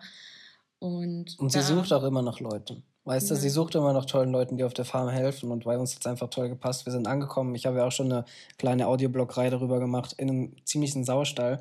Ähm, überall Spinnen und alles krank und wir haben dann so viel gearbeitet da, was uns so erfüllt hat eben auch weil wir weggekommen sind von dem ständigen nur am Telefon und am, Laptop arbeiten, hin zu der Art und Weise, dass wir mit unseren eigenen Händen dann irgendwie wieder was erschaffen haben, dass wir viele äh, barfuß über richtiges, natürliches Gras gelaufen sind. Wir haben quasi im Wald gewohnt und konnten so viel da frische Waldluft und sowas genießen, in Harmonie mit den Tieren, mit dem äh, Essen, was es vom Land mehr oder weniger gab. Ne? Und das war so cool, wieder ein bisschen zurückzufinden zum eigenen Ursprung, was einfach schwer möglich zu machen wäre, wenn wir halt einfach in Deutschland noch sitzen. Ne? Natürlich geht sowas, aber du bist dann einfach ein bisschen eingefahrener. Und das liebe ich so in unserem Reisen, dass wir einfach überall so geile Erfahrungen machen, die man sonst eher schwierig macht. Ne? Ja. kein WLAN. Weißt du noch, wie schwierig das war am Anfang? Ja, Wir mussten arbeiten, so kein WLAN. Ja, ja, wir haben das dann auch, auch das war halt, ähm, ja, wir haben uns von, von Aldi Talk, glaube ich, haben uns eine gute SIM-Karte gekauft, wo wir uns Hotspot geben konnten und haben dann abends halt auch immer nach der Arbeit also nach der Arbeit auf dem Hof haben wir dann abends irgendwie äh, in so einer kleinen Hütte da gesessen und gearbeitet. Ähm, ja, es war einfach geil, dass wir, wir konnten den Tieren helfen, wir konnten der Familie helfen Und wir haben wirklich, wir haben halt mehrere Futterställe gebaut und es war so, es war wirklich so erfüllend und so cool. Und auch da ist wieder dieses so, äh, ja stimmt, Larry hatte, Larry hatte mal erzählt, dass jemand äh, es ganz vielleicht nicht, ja, nicht so ganz nachvollziehen konnte, dass wir manchmal einfach so super simpel leben. Aber genau das irgendwie macht es teilweise so aus, weil das ist das Lehrreiche. Mich, wenn ich in ein Fünf-Sterne-Hotel gehe und einen Pool vor der Tür habe, so, dann, dann lehrt mich das nichts. So. Ähm, aber genau in solche Situationen, die sich äh, tatsächlich ja einfach im wahrsten Sinne des Wortes teilweise unbequem anfühlen, ähm, daran wächst du ja. Und deswegen war diese Zeit tatsächlich auch einfach unfassbar lehrreich und hat mir in vielen Sachen die, ja, die Augen geöffnet oder ganz andere Perspektiven auch nochmal gezeigt. Und du erinnerst dich an die Sachen auch am meisten.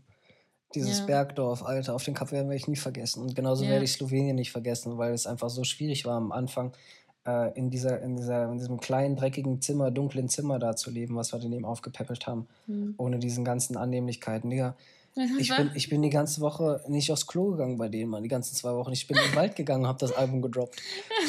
oh mein Gott, ja. Ähm, was soll ich sagen? Ach so, ja, aber es, es war auch so witzig, weil einfach das, wir haben auch nicht nur für die Tiere was gemacht, sondern wir haben auch in diesem Haus, das ist halt tatsächlich das Gästehaus, da haben wir, ich glaube, die ersten drei Tage so viel gemacht, haben die ganze Küche auseinandergenommen, alles umgebaut, haben Sachen nicht weggeschmissen, aber dann Schränke genommen und die haben wir dann draußen als Katzenhäuser verbaut und sowas, äh, aber haben den Quatsch einfach aus der Küche rausgemacht, weil es keinen Wert dort hatte haben da so eine Gewürzablage gebaut und sowas. Es war richtig witzig, es war einfach so, so im Nachhinein war es dann so, ah ja, so deutsch sind wir wohl. So, wir sind, die Deutschen kommen an und machen erstmal Struktur und Ordnung und bringen da jetzt erstmal mal ein bisschen hier das Chaos raus, ne? Das war echt witzig. Ähm, da kam, kam der Allmann in uns beiden durch. Ja, und dann haben wir uns gesehnt nach Sonne wieder. Und ja. da kam der nächste Wunsch, wo gehen wir hin? Und ähm, nach langem Überlegen und Zögern war es dann eben so, dass wir wieder auf Madeira gelandet sind. Ja, für, da sind wir, ja, für vier Monate. Vier so. Monate, ja. Wir wollten drei Monate bleiben, beziehungsweise haben wir auch einfach nur Hinflug gebucht und daneben. Ähm, Sag doch auch nicht wie sind so wir in die Wohnung gekommen? weißt du das noch? Die Wohnung, ja, das waren die äh, das waren Tomek und Paulina, also zwei Freunde von uns. Stimmt. Ähm, haben uns dann die Nummer von ihrer Vermieterin gegeben und dann haben wir da eine perfekte Lage direkt 200 Meter Weg zum Gym. Ähm, auch noch bei anderen Freunden direkt auf der gleichen direkt Straße. Straße ja. Also wenn du jemals irgendwie ein Hotel oder sowas buchen willst auf Madeira, dann äh, slide gerne in Leas DMs oder in meinen und dann geben wir die Nummer weiter, weil das echt ein cooles Maisonette-Apartment war mit Küche, mit Ozeanblick, mit Terrasse vorne. Äh, tolle Lage zu den Bergen, relativ nah am Strand. Also es ist ein Killer gewesen da. Ja, aber nicht, wenn du ein Hotel buchen willst, weil wenn du ein Hotel buchen willst, dann wird die Wohnung dir nicht gefallen. Ja. Aber wenn du gerne auf Madeira ein bisschen chillen möchtest, dann war das perfekt. 550 ähm, Euro mal im Monat. Ja. Einfach nur geisteskrank. Ist also 275 für jeden. Digga, so mhm. lächerlich. Ja, aber es ist ganz gut mit der Slowenien-Geschichte nochmal, um da so zurückzugehen, weil ähm, die liebe Yvonne hat nämlich auch ganz, eine ganz coole Frage gestellt ähm, die uns tatsächlich sehr beschäftigt in Bezug auf Tiere, ob wir nicht über diese ganze Reise den Drang haben, jedes Tier zu retten. Das kannst du besser beantworten als ja, ich. Ja, ich fand es auch eine super starke Frage, weil das natürlich ein Thema ist, was uns in jedem Land mitnimmt. Ähm, in manchen mehr, manchen weniger. Grundsätzlich kann man die Frage mit Ja beantworten, aber da kommt der große Punkt, ja, wie willst du denn das machen? Es funktioniert nicht. Und da kommt, also bei mir kommt, oder bei uns kommt natürlich noch zu, es ist jetzt nicht so, weil aus der Erfahrung heraus ist es meistens so, dass alle Matier also Hunde und Katzen retten möchten. Mir bricht es aber genauso das Herz, ob ich, äh, wenn ich, wenn ich eine Kuh sehe oder Schwein. Oder ein Schwein, ja, das sind alles Tiere, die ich am liebsten alle nur in den Arm nehmen möchte und äh, aus schlechten Bedingungen retten möchte. Aber das ist zum Beispiel was, wo uns die liebe Xenia auf der Farm tatsächlich auch irgendwie ja ganz gut vorbereiten konnte oder uns auch nochmal so diese Perspektive zu öffnen. Zum einen dieses, ja, du kannst einfach nicht alle retten und da muss man sich auch immer so ein bisschen selbst kontrollieren, weil es hilft ja auch niemandem mit, mit diesen Gedanken immer da dran zu gehen und auch immer zu sehen, ey, boah, dem Tier geht's schlecht, oh mein Gott, oh mein Gott, denen geht's ja allen schlecht. So. Das bringt im, am Ende des Tages überhaupt gar nichts. So, niemanden, weder mir, weil mir macht es schlechte Gefühle und dem Tier bringt es auch nichts. So. Ähm, deswegen ist mittlerweile einfach mein Weg, damit einfach so umzugehen, dass ich jedem Tier immer mit positiven Gefühlen begegne, irgendwie meine Liebe teile. Es gab eine für mich wirklich, wirklich, boah, so bittere Situation, ähm, wo ich mich abends nur noch in den Schlaf geheult habe, weil ich ja den einen Abend auf den Kapverden in diesem kleinen Dörfchen, wo wir waren, ähm, habe ich noch mit so einem, habe ich mit einem Schwein da gesessen und habe irgendwie tatsächlich mit ihm so ein bisschen gequatscht und war so, ach, oh wow, du bist so ein hübsches Tier. Und am nächsten Tag wurde genau dieses Schwein geschlachtet. Und als ich das realisiert habe, dass genau dieses Tier war, ähm, wow. Also es war wirklich, war wirklich schlimm für mich. Also ich habe ich hab mich einfach nur in den Schlaf geheult.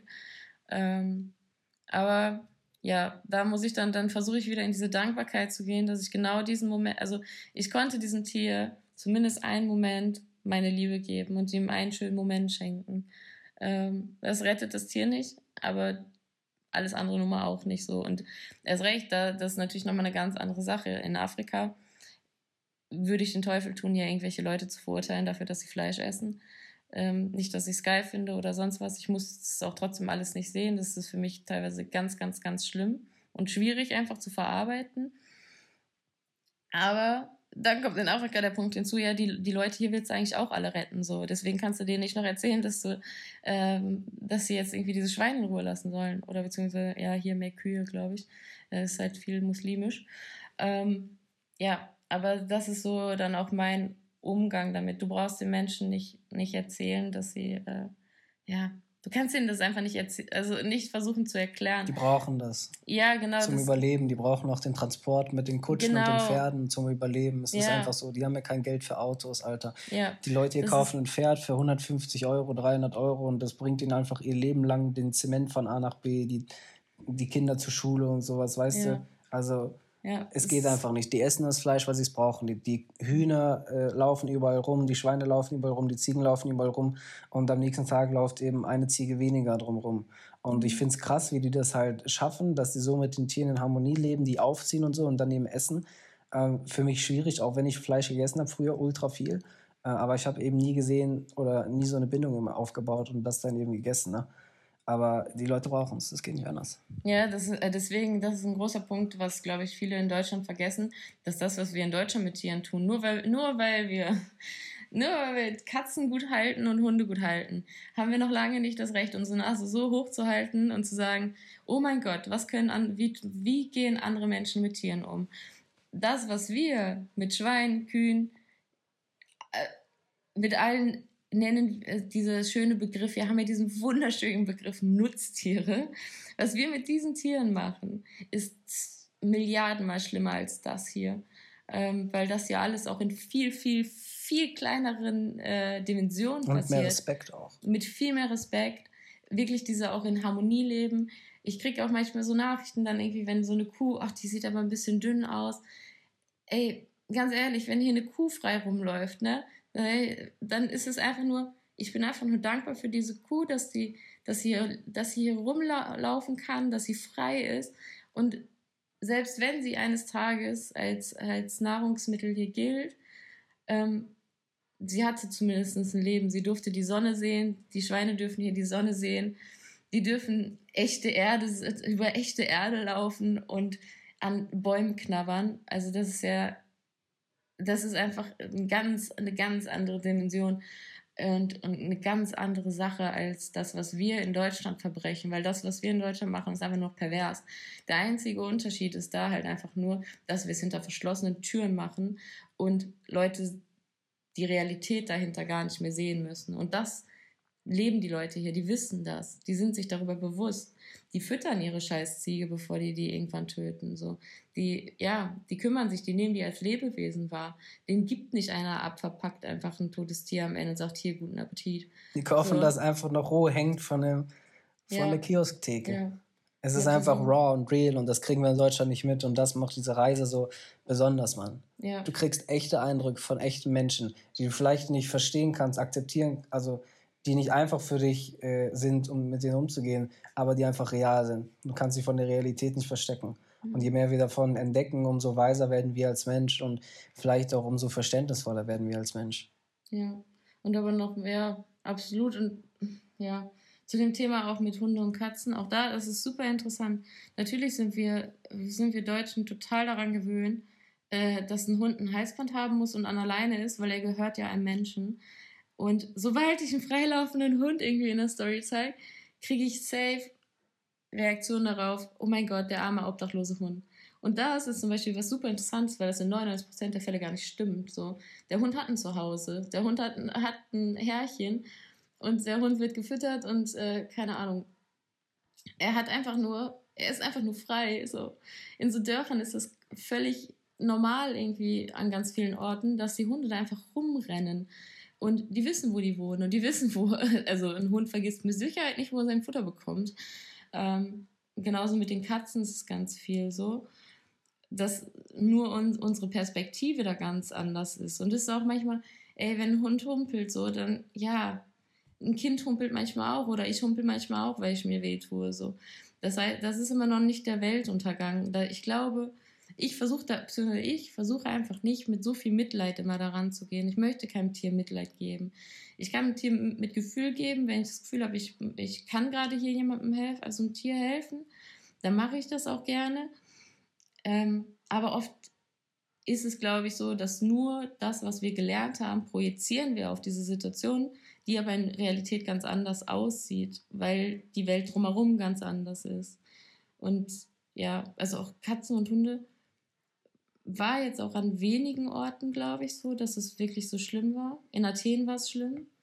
Da war wirklich, wirklich schlimm. Ähm, ansonsten, ja, ja, in manchen Dörfern, da in dem kleinen Dorf auf den Kapverden, da waren, war halt diese unfassbar süßen Schweinebabys, oh mein Gott, mit ihrer Mama in so einem kleinen Käfig eingesperrt. Aber auch da versuche ich dann einfach wieder zu sehen, okay, ich versuche dem Tier einfach einen guten Moment zu schenken ähm, und versucht zu sehen, ey, dass dieses Schwein hat zumindest Tageslicht und frische Luft. So. Ähm, ja. Das kannst also. du ja dann elaborieren in deinem eigenen Podcast. ja. ja. Ohne ja. dass du jetzt hier deine Propaganda auf diese eine Folge einfach übersetzt. naja, die Frage kam halt in Bezug auf unsere Reisen. Und die hast du ausführlich und toll und souverän ja. beantwortet. Ja, das spricht halt mein Herz sehr doll aus mir. Wem willst du danken für diese Frage? Hm, Habe ich doch schon. Wem willst okay. du danken? Der Yvonne. Yvonne, danke für deine Frage. Das habe ich, schon, hab ich schon zu Anfang gesagt. Hab schon wieder vergessen. Sorry, ja. Yvonne. Okay. Anschließend sind wir nach Slowenien dann, äh, wie gesagt, einfach kurz auf Madeira, weil wir nicht äh, auf die Kette bekommen haben, wo wir jetzt unseren Winter verbringen können. Einfach auch, weil die Einreisebedingungen für uns relativ ähm, ja, schwierig waren mit einigen Sachen. Marokko kamen wir nicht rein, weil du vollständig geimpft sein musst und sowas. Und es ähm, gab noch viele andere Länder, die uns dann eben so eine kleine Route daneben verbaut haben. Äh, dementsprechend sind wir dann nach Madeira, dachten wir bleiben vielleicht äh, noch bis Jahreswechsel, weil eben das Feuerwerk auf äh, Madeira und Funcha so krank sein soll, was eben auch war, also geistgestört. Und ähm, ja, dachten wir hauen dann im, im, Januar ab, waren so bequem, so wie das eben wir schon angesprochen haben, dass wir noch einen Monat, in, äh, eine Woche da, ein, ein Monat, mhm. einen Monat da geblieben sind weil ich mich dann auf den äh, Ultramarathon vorbereiten wollte.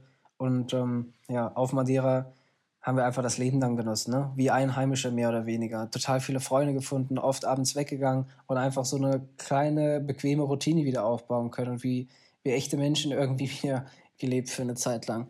Und ja. das wäre irgendwie ganz cool. Ich habe ein paar äh, Ultramarathons auf der Insel gemacht. Wir sind so viel, super viel mit Freunden unterwegs gewesen, habe meinen Tauchschein dann da neu gemacht und haben einfach genossen.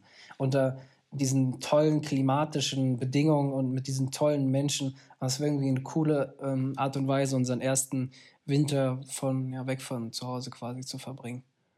Willst du dazu noch ja. was ergänzen? Nee, das war cool. Hast du, hast du gut gemacht. Danke. Ne? Und von, ähm, von Madeira sind wir dann aufs Festland. Das Ziel, der Grund für die Reise war da, dass ich eben den 100, 111k Ultramarathon da hatte. Also sind wir kurz vorher ähm, geflogen, so zehn Tage vorher, mit dem Auto einen kleinen Trip gemacht durch den Alentejo, äh, weil wir dachten, einfach, du hast ja schon mitbekommen, dass wir Madeira, Portugal einfach so gefeiert haben. Vielleicht ist der Alentejo so eine coole Ecke einfach für uns, wo wir es niederlassen. Einfach, ähm, weil es vom Klima geil ist, die Natur ist geil, es ist ruhig, es gibt große Grundstücke und sowas. Und äh, Madeira wäre in dem Fall einfach nichts, weil es keine große, gerade, flache Fläche gibt. Ähm, ja, das war der Grund dafür, im Alentejo geblieben geiler Ort in Portugal, einfach total underrated. Portugal ist so unglaublich schön, Mann. Und von da dann ein bisschen durch die Städte noch Coimbra, da war der Ultramarathon, Nazaré, was ich jedem empfehlen würde, äh, wo es diese größten Wellen äh, der Welt scheinbar geben soll, also dieses Surferparadies. Und Setubal. Dann mein, mein persönliches, mein persönliches Paradies, Setubal. So viele vegane ähm, Orte, Digga. Ja. Kranker also, Ort. Für Veganer, Leute, wenn ihr Urlaub machen wollt, geht einfach nach Setubal. Ey, unglaublich. So geile Restaurants. Ja. Ähm, Von Lissabon also, mit, dem, mit dem Zug für 5 Euro eine Stunde oder sowas. Also total ja. gut zu erreichen auch. Ja, und auch total schön. Also auch die City mhm. da und. Der Burg und so. Ja, also es ist wirklich richtig, ein richtig, richtig toller Ort. Ähm, und da kommen wir auch nochmal, weil das war jetzt auch nochmal so eine Frage, was natürlich bestimmt für, zumindest für äh, vegan lebende Leute ganz interessant, ne? Ähm, das Thema Essen und vegan so auf Reisen, ne? Da ähm, ist es tatsächlich so, dass wir, also in 99% der Fälle ist es nicht so, dass wir vegane Restaurants finden. Ähm, wir gehen auch selten aber, essen, weil wir genau, einfach normal leben. Ne? Ja, das wollte ich hier sagen, ne? Oh, dann sag's also, mal. ähm, das ist tatsächlich einfach so, man, wir, wir, wir wohnen und leben da, wo wir gerade sind. Und das heißt auch, also mag vielleicht Leute geben, die jeden Tag essen gehen, aber wir kochen einfach ganz normal. Und das ist eigentlich auch das, was uns ähm, ja, uns jeden Tag ist das Überleben rettet ins Wir kochen auch gerne einfach, weil ja. wir mit dem Essen diese Nährstoffe füllen, die wir gerade brauchen. Und wenn du unterwegs essen gehst, dann weißt du nie, äh, ob du jetzt ausreichend Protein für dein, für dein Post-Workout-Meal bekommst und sowas. Oder halt Kohlenhydrate, weißt du, damit du Energie tanken kannst nach den Läufen und so. Ja, für mich ist aber meistens noch viel interessanter, dass ich nie weiß, ob sie nicht doch einfach Butter mit reingemacht haben oder ja, äh, irgendwas. Das ist ein Thema, was in Afrika tatsächlich einfach super schwierig ist. Die kennen diesen also, Begriff vegan einfach gar nicht. Ja, also in ganz wenig. Also in Dakar gab es tatsächlich ein paar vegane Restaurants, also zwei. Ähm, und wir haben gestern hier in Segambia, Gambia ist jetzt auf meinen ist jetzt ganz weit auf der Liste nach oben gerutscht, der schönsten Orte der Welt, ähm, haben wir einen Super, zwei Supermärkte gefunden, wo es vegane ähm, Lebensmittel gab zu kaufen. Aber ansonsten ist es halt einfach super, super schwierig und das unterschätzt man, glaube ich, auch. Selbst in vielen, vielen, vielen, vielen europäischen Orten ist es einfach nicht so, dass du halt, dass du gut vegan essen gehen kannst. Es ist ganz schwierig. Ähm, ja, ist auch nicht dramatisch, aber deswegen ist es halt tatsächlich einfach. Wer hat die Frage so, gestellt? Wie heißt äh, sie oder er? Laila. Laila. Ja, Deswegen ja. würden wir dir empfehlen, äh, nimm dir ein Beispiel an uns und nimm einfach deinen eigenen Travel Blender mit auf Reise. wir reisen einfach seit einem Jahr mit einem Stabmixer ja. im Gepäck ähm, durch die Sicherheitskontrollen und durch die Länder, weil wir mit einem Stabmixer einfach immer geiles, geile Suppen machen können, immer Hummus, Hummus machen können, ähm, Guacamole, wenn die Avocado noch nicht richtig reif und sowas. Also du kannst immer geile Dips machen, immer geile Suppen machen. Und das sind Sachen, ähm, wenn ich dann noch Brot dazu backe, dann ist das schon eine coole Mahlzeit. So, weißt mhm. du, so ein cooles Mittagessen oder sowas. Oder auch ein cooles Abendessen.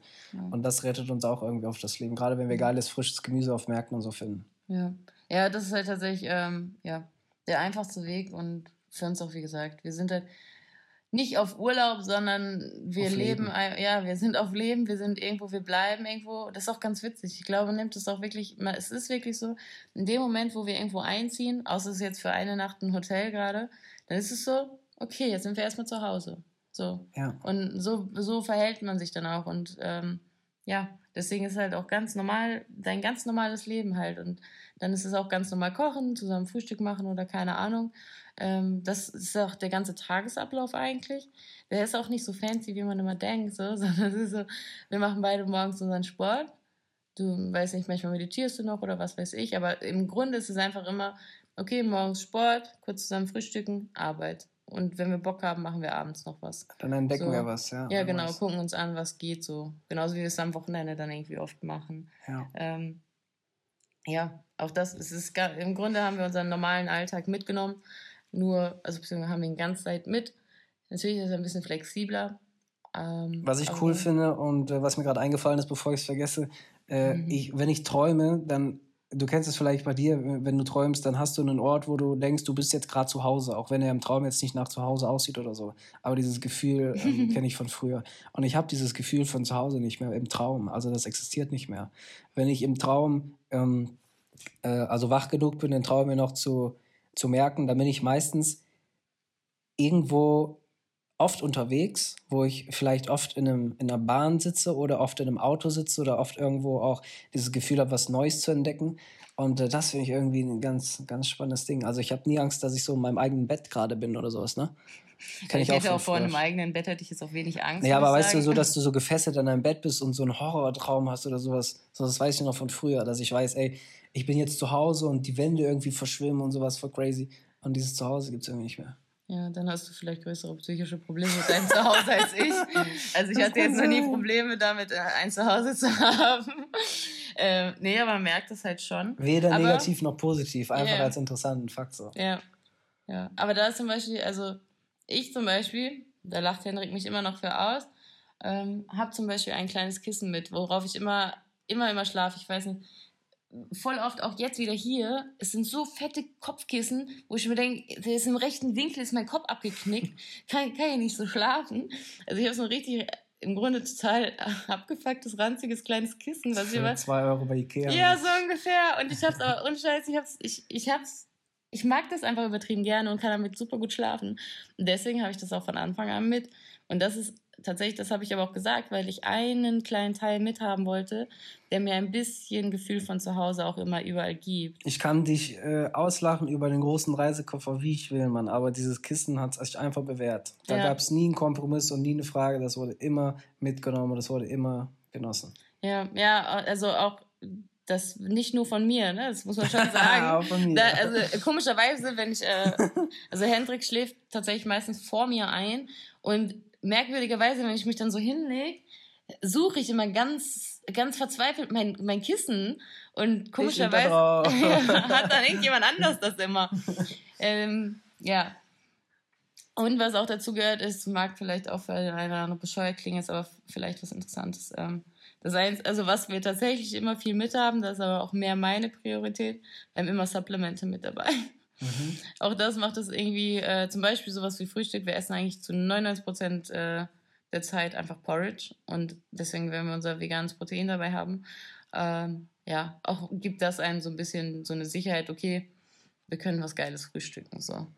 Ähm, ja, nimmt meistens viel Platz und Gewicht weg, aber das ist mir seit immer einfach wert und es ist auch immer noch so. It's nice to have einfach. Und ja. für uns schon fast mehr oder weniger, für dich schon fast essentiell einfach, weil es so ja. ein Stück weit normales Leben einfach bietet. Ja. Und das ist auch Lebensqualität, hilft beim Sport und sowas. Das ist halt einfach unser Fokus, genau wie bei mir mit den Laufsachen, diese ganzen Wasserflaschen und so, die Laufschuhe immer, die ich dabei habe und so, die Westen. Es ist halt einfach, was ein normaler Traveler nicht dabei hat, aber einfach weil wir leben, wollen wir ein bisschen unser Leben auch leben, so wie wir es wollen. Dementsprechend machen wir vielleicht ein paar Einschränkungen, was äh, Platz und sowas angeht um die Sachen einzupacken, die wichtig für uns einfach sind.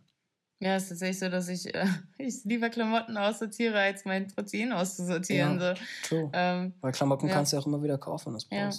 Das ist natürlich auch ein Punkt mit der Ernährung, muss natürlich auch sagen. Ähm, für viele ist es natürlich total geil und da können wir zu ungefähr 0,0 Prozent was zu sagen zu lokal, lokalen Spezialitäten das ist bestimmt, also es ist auch bestimmt cool für Traveler, ähm, das alles mitzunehmen und auch damit nochmal so ein bisschen mehr die Kultur kennenzulernen, ein bisschen, die Leute sind ja auch meistens super stolz, dir irgendwie ihr traditionelles Essen irgendwie zu... Zum Frühstück, Mittagessen und Abendessen, Alter. Ja, das also... Kachupa auf den Kap Verden, das gab's ja, einfach überall. aber das ist natürlich, da sind wir halt einfach immer raus, so. Und deswegen ist es halt so, ja, wir versuchen einfach das, das, was wir irgendwie finden können, möglichst einfach immer alles, dass wir, aber dass wir irgendwie was haben und deswegen hilft es voll oft zum Beispiel das Protein zu haben, so, weil, ja, dann hast du zumindest, du hast schon mal safe einfach Haferflocken mit Protein. Um noch auf einen Gegenstand, äh, Alter, ich habe dich so abgebrochen gerade im Satz, oder? Ja, Kommt öfter vor, ne? Ist egal. Sorry, ich war gerade voll in dem Gedanken, weil ich so dachte, okay, wir wollen jetzt auch über die Kaffee sprechen, sonst reden wir noch fünf Stunden hier. Ja, die Leute, Digga, die sind schon fünf Runden gelaufen. Ähm, ein Gegenstand, der uns immer noch übel wichtig ist und den wir immer dabei haben, ist eine Mehrfachsteckdose.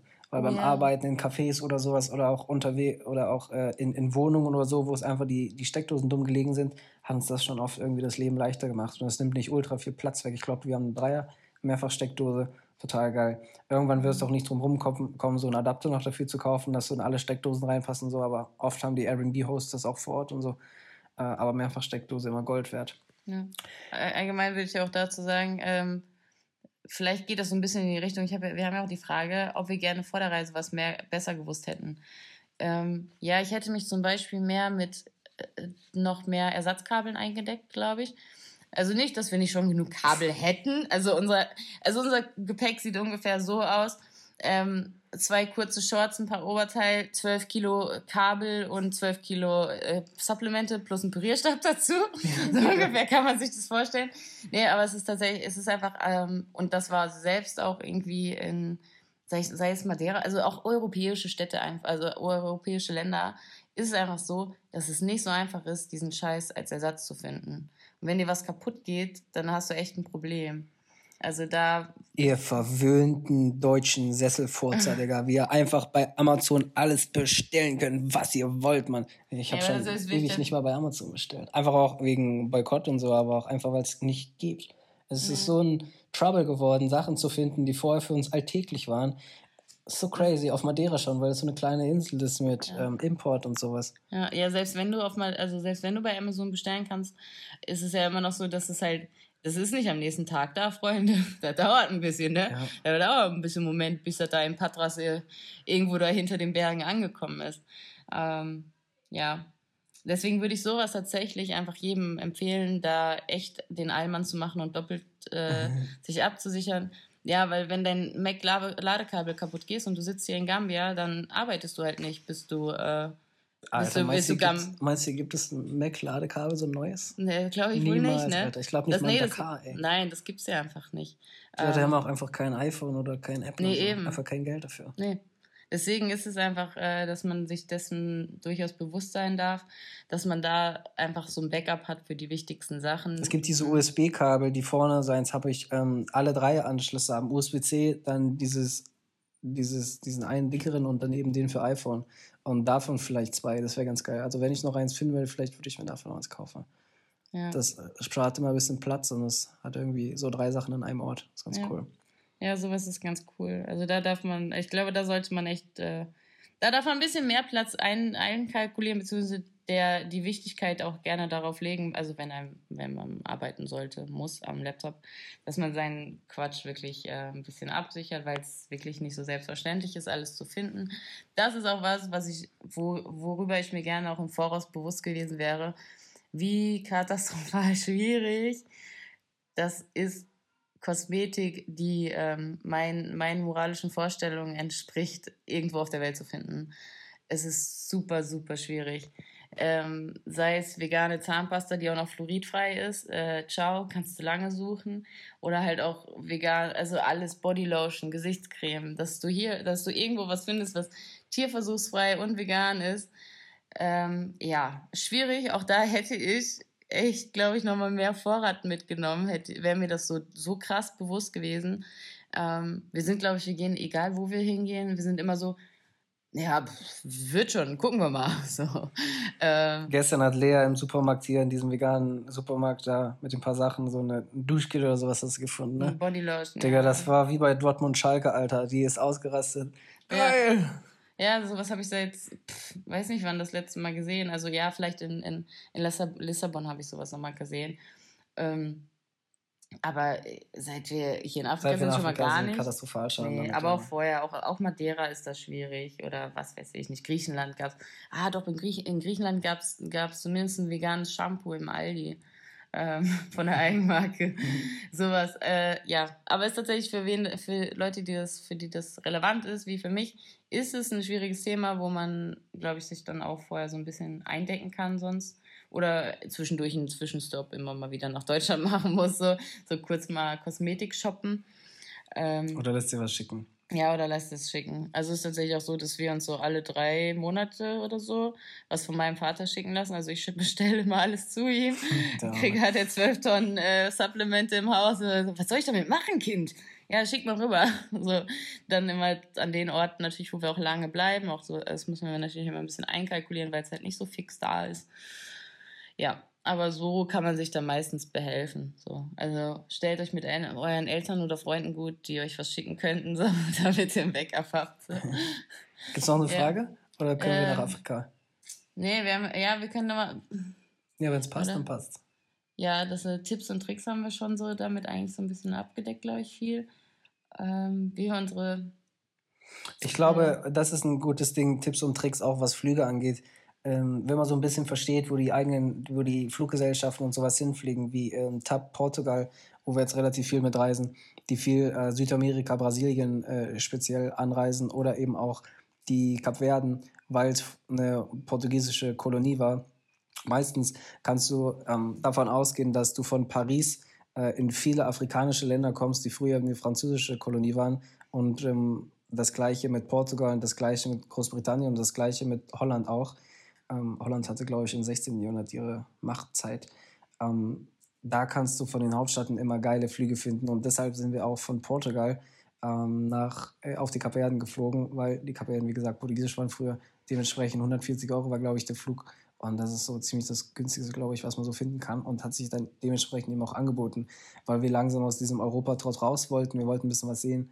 Ähm, ja, Brasilien ging für uns jetzt nicht wegen, wegen äh, Covid. Aber ja, aber das, das können wir das Ganze den ganzen Podcast lang erzählen, weil es einfach so viele Länder sind. ja, es ging die ganze Zeit so. Das, das muss ja schwierig. Ja, aber ja, das ist. Dann ist nach Afrika. Ja, aber jetzt, das wäre zum Beispiel, das war auch so eine Frage und das habe ich auch oft bekommen. Äh, wir wollen nochmal speziell zu Afrika sprechen, weil es manche Sachen gibt, die uns so ein bisschen auf dem Herzen liegen zu dem Thema. Ähm, aber es war natürlich viel so, Leute, was ist mit Senegal? Was ist mit Gambia? Was macht ihr da? So, und da geht's um, also da könnten wir jetzt mal auf Wo sind Thema, überhaupt die Kapverden? Ja, warum geht ihr da? Also, also ich glaube einfach, ich habe, und das haben auch viele gefragt, auch zwischendurch immer so, so weil keiner auf die Idee kommt, also beziehungsweise verstanden hat, wie man auf die Idee kommt, äh, Gambia und Senegal zu bereisen. Ähm, da kann, aber das ist, glaube ich, ein Punkt, wie wir unsere Orte auch so ein bisschen aussuchen. Ähm, ich könnte natürlich können wir nach Ibiza fliegen, wir können auch nach Malle fliegen. Ist aber jetzt relativ unspannend oder unspektakulär. Die Orte sind mit Sicherheit wunder, wunder, wunderschön. Aber hast du alles schon gesehen auf Instagram? Genau, es ist aber so, so tot touristet. Und äh, mhm. ich habe auch, also wir, wir, wir versuchen ja eigentlich immer möglichst weit von touristischen Orten wegzugehen. Wir gucken uns mal Sachen an, die sehr touristisch sind. Also die haben ja auch, hat ja auch seinen Sinn oder seine, seine Berechtigung, dass die touristisch sind, weil es einfach äh, Sehenswürdigkeiten sind.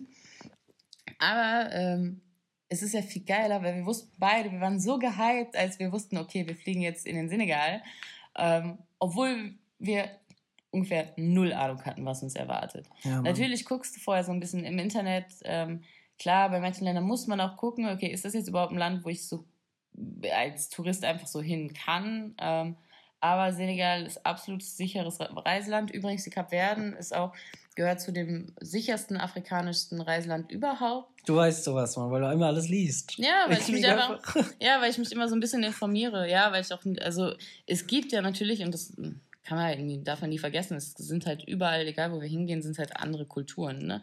Und wenn du, wenn du Sachen machst, die für dich normal sind, heißt es nicht, dass du damit nicht vielleicht jemanden einen aus einer anderen Kultur damit auf den Schlips trittst. So, deswegen ähm, gucke ich mir solche Sachen schon vorher so im Groben an Heißt aber trotzdem nicht, dass ich jetzt weiß, was mich in dem Land erwartet. So. Und im Senegal war es echt so, wir hatten gar keinen Plan und wir waren einfach nur so, geil, wir, wir, wir gucken uns jetzt ein Land an, über das wir nichts im Grunde wissen, noch niemanden kennen, der da hingereist ist ähm, und das einfach für uns selber entdecken dürfen und unsere Erfahrungen machen dürfen, ohne so vorgeprägt zu sein. Ähm, ich glaube, der kurze Moment war dann, wir waren auf den Kapverden, ähm, was schon total anders war, aber darüber habe ich auch in den letzten Podcasts schon berichtet. Aber über Senegal habe ich noch gar nichts gesagt, deshalb machen wir vielleicht noch eine, noch eine Folge.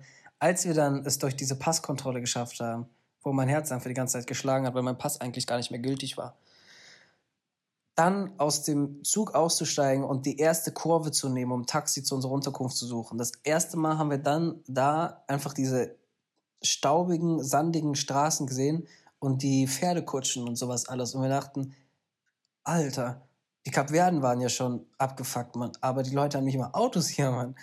Also so, es war so. Nee, das war aber tatsächlich, das, hast du, das bringst du es tatsächlich durcheinander. Weil der erste Eindruck in Senegal war, wir sind angekommen, sind mit einem gigantischen Bus vom Flughafen gefahren mhm. und dann sind wir mit einem fancy Zug gefahren, der moderner war als jeder fucking Zug der Deutschen Bahn. das also das war, das war der krasse und wir waren so, wow, wo sind wir gelandet? Wie, wie, also tatsächlich, äh, auch das von meinem Gefühl Senegal ist absolut weit entwickelt. Also ähm, ich kriege so oft die Frage, kannst du da eigentlich arbeiten? In die Afrika haben die da Internet? Ja, sie leben hier nicht komplett hinterm Berg. So, es gibt also ja, natürlich gibt es hier arme Verhältnisse und ich will das alles nicht schönreden oder wegreden oder wie auch immer. Aber im Großen und Ganzen äh, sind Länder wie Gambia und äh, der Senegal absolut gut entwickelt, glaube ich. Ja, also, das ist richtig, das habe ich nicht gut formuliert. Nee, das mit den Pferden kam viel später. Das war in Aber Dakar unser... auch nicht. Also Dakar ist halt eine Stadt, ne? Also mein erster Eindruck, das war schon cool, weil ich seit Pakistan oder Marokko schon lange nicht mehr so einfach so Pferdekutschen auf der Straße gesehen habe. Und dann habe ich gemerkt, wow, das ist einfach so Next Level äh, mhm. anders als die Kapverden. Und die Leute transportieren das einfach so ganz normal hier. Da sind wieder auf der Straße neben den rostigen Autos sind eben auch noch Pferde mit Kutschen, da sind auch noch Esel mit Kutschen, da läuft einfach mal zwischendurch eine Kuh über die Straße und so. Das war wieder cool zu sehen irgendwie, dass es voll integriert ist, weißt du? Ja, ja, aber es war in, ja, es war in Dakar aber trotzdem recht wenig, finde ich, weil Dakar Weniger, wirklich, ja, ja. Dakar ist einfach nur, also voll mit Verkäufern, ganz, Dakar will dir einfach nur alles verkaufen. Alles verkaufen. also, also es ist einfach, ich weiß nicht, man kennt solche Bilder, ich kann die jetzt nicht zuordnen, ob das dann mehr so Thailand oder das, was du halt sagst, Pakistan. Digga, auf diesem ist, einen Markt. Also es sind Alter. so, ja, es sind überall auf der Straße sind Stände und Verkäufer ohne Ende, also nonstop. Es ist richtig crazy. Ist der, Ver der Verkehr ist crazy as hell. Also es ist wirklich einfach nur eine laute, ein krasse Stadt. Ja. Also wirklich. Dieser also, eine kranke Markt, Digga, in Dakar, man, Sadagana Markt oder sowas, ja. weißt du noch, dieser Elektromarkt, Digga. Die fressen dich einfach auf. Wir steigen aus aus diesem Taxi. Ich habe noch nicht mal beide Füße auf den Asphalt gesetzt und schon haben mich zwei Leute unter den Armen, die mich in ihr Geschäft zerren wollen und mich, und mich äh, rumführen wollen. Und die hören auch einfach nicht auf. Die gehen dann spazieren mit dir die ganze Straße lang und du sagst dir, no thank you, no, no und wir gehen einfach weiter, wollen dir die Businesscard geben, irgendwelche Geschäfte reingeben.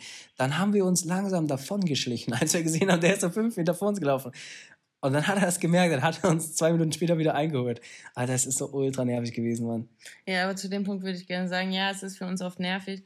Aber da darf man auch seine Augen so weit öffnen, dass die Leute, die das machen und die halt, ja, für uns ist es in dem Moment nervig und anstrengend. Der persönliche Bereich wird auch oft mehr überschritten, als man sich das gerne wünscht aber die Leute machen das halt wirklich aus Verzweiflung oder die, die geben halt einfach alles, um Geld zu verdienen. Weil die halt nicht als kleine weiße Allmann, äh, Allmänner geboren sind. Ähm, in ein soziales System, wo sie aufgefangen werden und äh, ja. Das macht mich aber ganz schön fällig. Nein, aber es ist tatsächlich, glaube ich. Nein, danke, nein, dass das du meine menschliche Seite bist. Ja, man darf solche Sachen, also man darf es nicht vergessen, dass man auch sich immer so ein bisschen in das Gegenüber reinversetzt. Ja. Und das macht es auch viel leichter zu ertragen. Ich versuche den, also wir sind, wir sind ja trotzdem immer mega höflich zu den Leuten, was oft, glaube ich, eher das Problem ist. Ähm, ich habe es oft mitbekommen, dass Locals tatsächlich viel härter die Leute abweisen als wir. Ähm, aber das darf man halt nicht vergessen, egal wer dir was verkaufen will, ob die am Strand mit einem Korb Bananen zu dir kommen True. oder auf der Straße irgendwie oder dich anquatschen, weil sie dir einen Boattrip verkaufen wollen. Die geben einfach alles, um ihr Überleben zu sichern. Und erst recht hier in Afrika ist natürlich nochmal eine ganz andere Geschichte. Die wollen nicht nur ihr Leben über, also Sie wollen sich nicht nur selber über Wasser halten, sondern sie müssen ihre Familie ernähren. Wenn du der erstgeborene Sohn bist, dann musst du deine Familie ernähren. Wenn du der, der Mann bist, musst du deine Familie ernähren. Also, oder selbst wenn du als Frau, musst du halt auch deine Kinder ernähren. Ne? Ja, und da also, kommt es eben darauf an, wie bist du als Verkäufer? Bist du einfach ein Arschloch oder bist du ein Verkäufer mit einem guten Herz? So, und das kann man auch nur dann wirklich, ähm, natürlich kann man es im ersten Moment auch merken, äh, je nachdem, wie man auf ihn zugeht, aber wenn man das Gespräch auch ein bisschen zulässt. Und ich finde, das ist immer spannend bei uns, weil die Locals zum Beispiel immer komplett ignorieren, die kalte Schulter zeigen. Aber das Erste, was die Leute hier sagen, ist immer so, hey, how are you, what's your name? Und wir Allmänner antworten ja immer darauf. Und dann entsteht immer so ein kleines Gespräch daraus. Und dann ist immer spannend, einfach zu merken, wie ist die Persönlichkeit von diesem Verkäufer so. Ne? Und würdest du, würdest du jetzt eben auch von dem was kaufen und so, selbst wenn das, also wenn er vielleicht ein Produkt hätte, was, was du brauchen würdest. Also das zehnte Armband brauche ich jetzt auch nicht so. Ist interesting. Ja.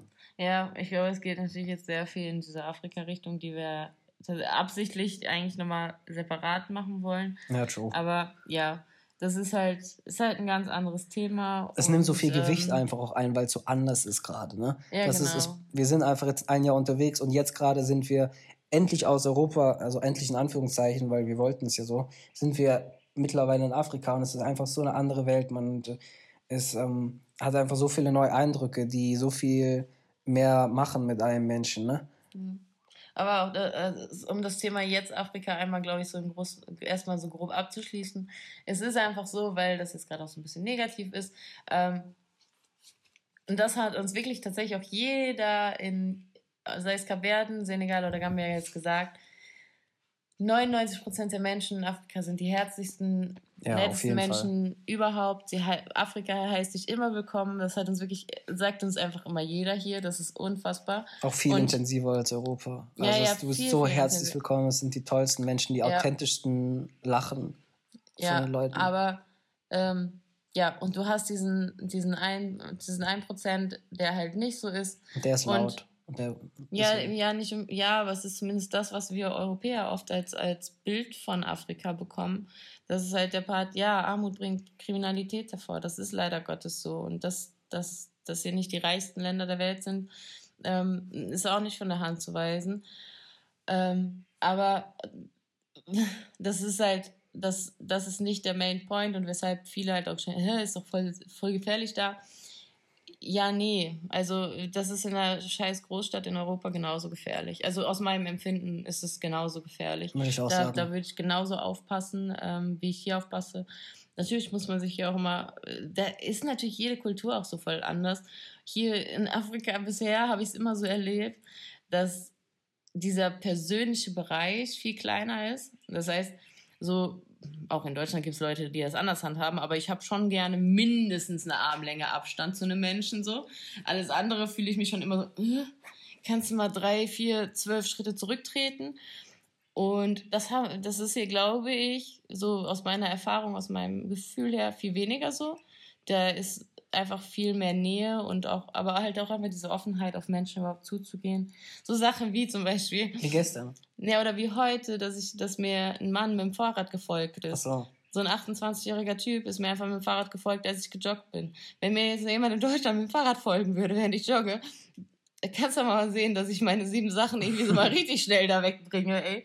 Ja. Also, das sind, das ist hier aber gar nicht, gar nichts Negatives, sondern eigentlich total schön, dass dir sowas immer wieder passiert, dass die Leute einfach mit dir laufen oder mit dir mit dem Fahrrad fahren. Einfach nur ein bisschen quatschen, weil sie einfach interessiert sind. Und, äh, es ist normal, offen. dass man integriert ist. Ne? Genau. Und so alles. Und in Deutschland ist es einfach distanzierter, ein bisschen kühler. Genau.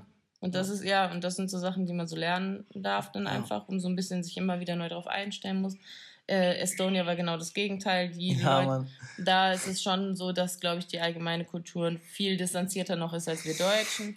Ähm, ja, aber das ist ja voll spannend und das glaube ich auch, weshalb, also ähm, was die ganze Reise mit uns macht, dass uns, dass wir einfach so, so viele Perspektiven eröffnet bekommen. Weil es ist ja nicht falsch, es ist nicht falsch, dass ich mich nah an jemanden stelle, es ist aber nicht falsch, dass ich mich weit weg stelle. So. Ähm, das aber einfach, einfach Leute. Genau, es ist für jeden, und am Ende des Tages ist es auch völlig wurscht, ob du äh, jedes Individuum ist da, Individuum ist da nochmal ganz anders. Aber es ist ja natürlich eine Tendenz pro, äh, also in verschiedenen Ländern, so wie die Kultur mehr so ist oder doch mehr in die andere Richtung geht. Sure. Und ja, das sind ganz, ganz, ganz, ganz, ganz, ganz unendlich viele Punkte, die man so lernen darf aus den verschiedenen Kulturen, aus den verschiedenen Ländern. Ähm, ich würde sagen, durch diese ganze Zeit bin ich noch gelassener geworden. Ich war vorher schon super entspannt und konnte gut mit ähm, gut mit Menschen interagieren und auch eben auch viel aus Menschen rauslesen und sowas.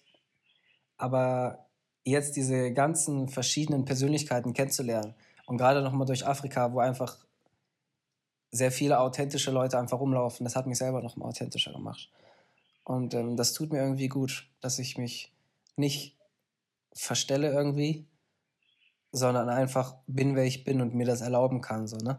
Also ich bin, ich bin gut genug einfach für mich, was so ein psychologisches Ding ist, woran ich schon ewig gearbeitet habe, aber was sich jetzt irgendwie doch mal verinnerlicht hat. Was hat sich so bei dir verändert oder was war so dein größtes Learning aus der ganzen Zeit? Ja, ich glaube auch, also es ist auch ähm, dieses mehr zu mir selber finden, beziehungsweise viele Sachen, die ich mir selber als mein eigenes Gefängnis gebaut habe, einfach loszulassen. Das sei auch dieses zum Sport müssen. Es ist immer noch so, dass ich jeden Tag Sport machen will. Ähm, aber ich habe diesen, ich habe nicht mehr dieses Zwanggefühl, diese, dieses in meiner Routine gefangen zu sein, weil es halt gar nicht so umsetzbar ist. Und das war am Anfang ganz schwierig für mich. Ähm, aber daran wächst man halt und wird irgendwie immer flexibler, findet mehr Lösungen, findet man andere Wege. Ähm, ja, und auch dieses, auch dieses viel natürlichere.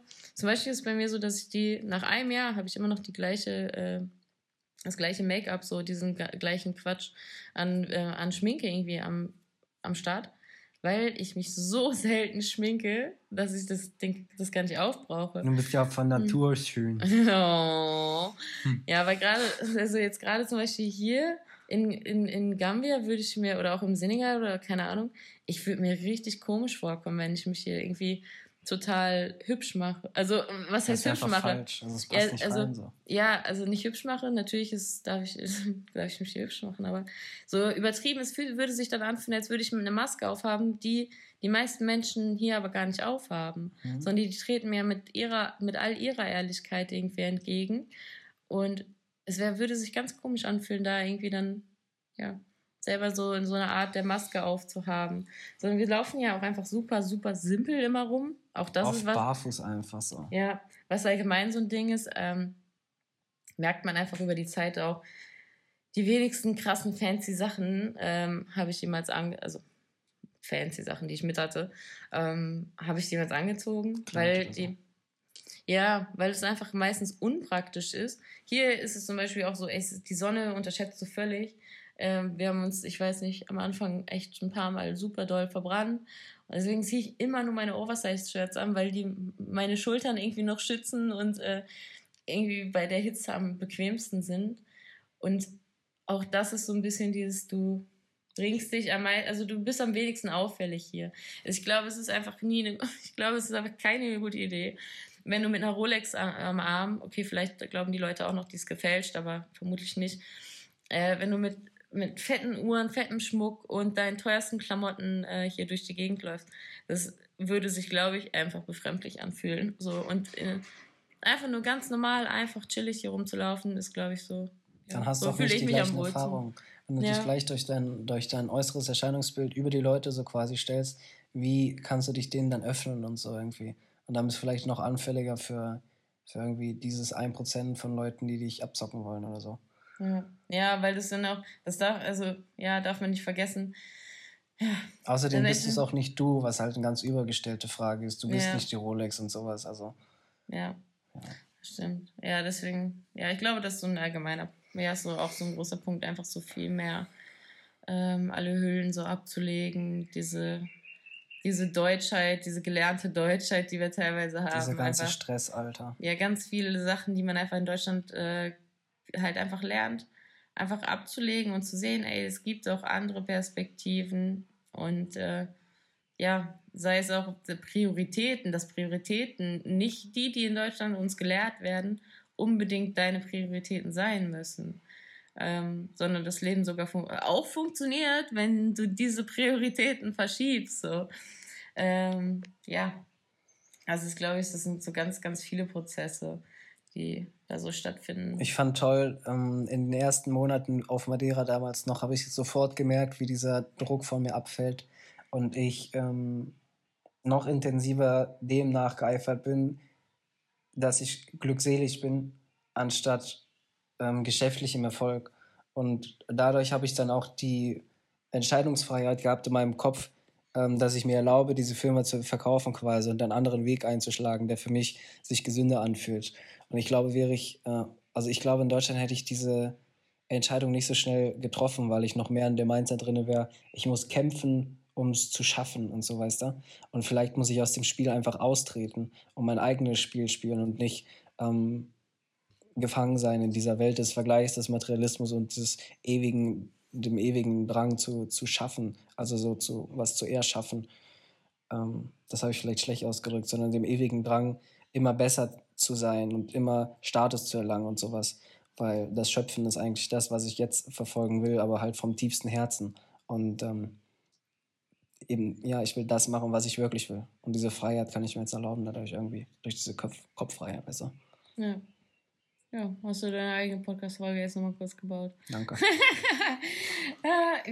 Eine Frage, und die, äh, tatsächlich denke ich da seit gestern drüber nach, über diese Frage. Was war bisher dein liebster Wohnort? Die ist richtig schwer. Was wäre deiner? Ja, also, also tatsächlich habe ich gerade, also ich hatte in Somone in, im Senegal, das ist ähm, auf jeden Fall einer meiner liebsten Orte. Drei Schritte entfernt vom, vom Sandstrand. Ja. Also, aber auch mit Gom, unser Haushälter dort. Ja. Ich habe mich einfach nur, also der ist einfach, der hatte so ein so ein Papa-Charakter. Also ich habe den so ins Herz geschlossen. Jeden Morgen hat er uns frisches Baguette gebracht, voll süß. Mann. Also war und hat einfach immer gelächelt und ja. obwohl ich selbst, ich konnte mich ja gar nicht mit ihm wirklich verständigen, weil er nur Französisch gesprochen hat oder Wolof und ich weder noch spreche. Aber es war einfach total schön, den da zu haben. Aber die Gegend da war auch super gechillt. Ähm, also einfach nur wunder, wunderschön. Und Setúbal, würdest du sagen? Ja, Setúbal auf jeden Fall auch in Portugal. Mhm.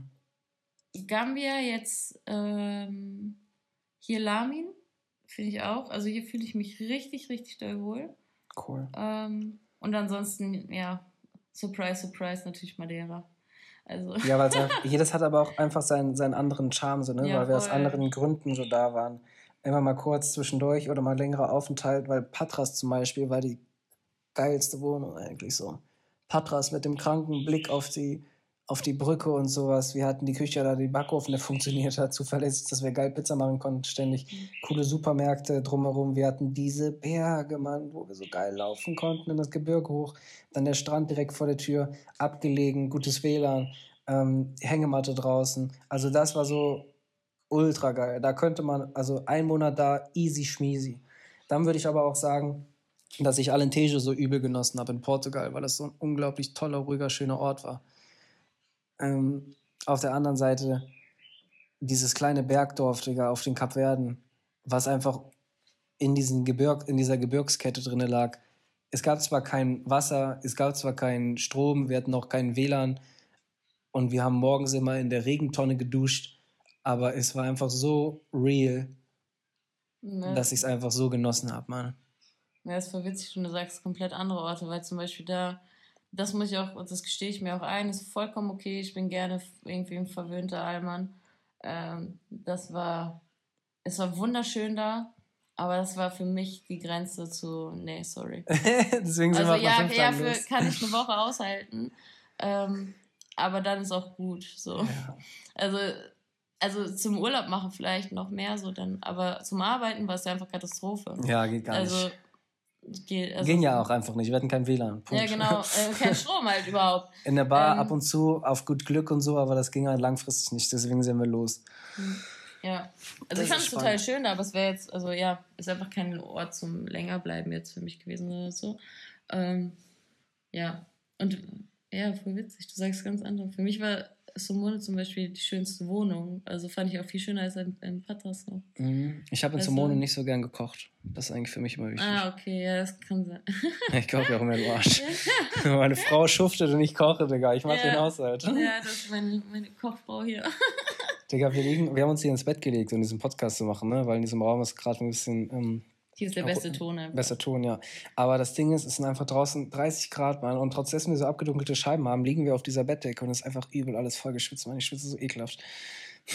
Das freut mich, danke, dass du dir, dass du das nochmal so angebracht hast. Ich glaube, das war einfach auch super interessant jetzt für alle. Richtig, also wenn ihr, wenn ihr wissen wollt, wie Henrik gerade aussieht, verschwitzt. ähm, ja. Ich wollte damit eigentlich nur die Ableitung von dem oder die Einleitung in den Schluss machen ähm, und dich fragen, ob es von den Leuten noch ähm, Fragen gibt, auf die du eingehen möchtest oder ob wir vielleicht so eine Frage-Antwort-Episode äh, nochmal im Anschluss machen. Aber vielleicht gibt es irgendwas, was gerade zum Thema passt. Kannst du mal durchstöbern. Ja, man, eigentlich passt es. Damit hast du mit deiner Schweißgeschichte hast du das auch schon ganz gut eingeleitet. Ja? Wie hat sich unsere Beziehung durch unser Leben denn Das ist wahrscheinlich die beste abschließende Frage. also ich glaube, tighter kann man irgendwie nicht zusammen sein, nach dem, was wir alles irgendwie erlebt haben. Gerade durch diese Art und Weise, wie wir diese Wasserknappheit da bewältigt haben. Wann soll ich das erzählen? Meinst du, das ist FSK 18 genug?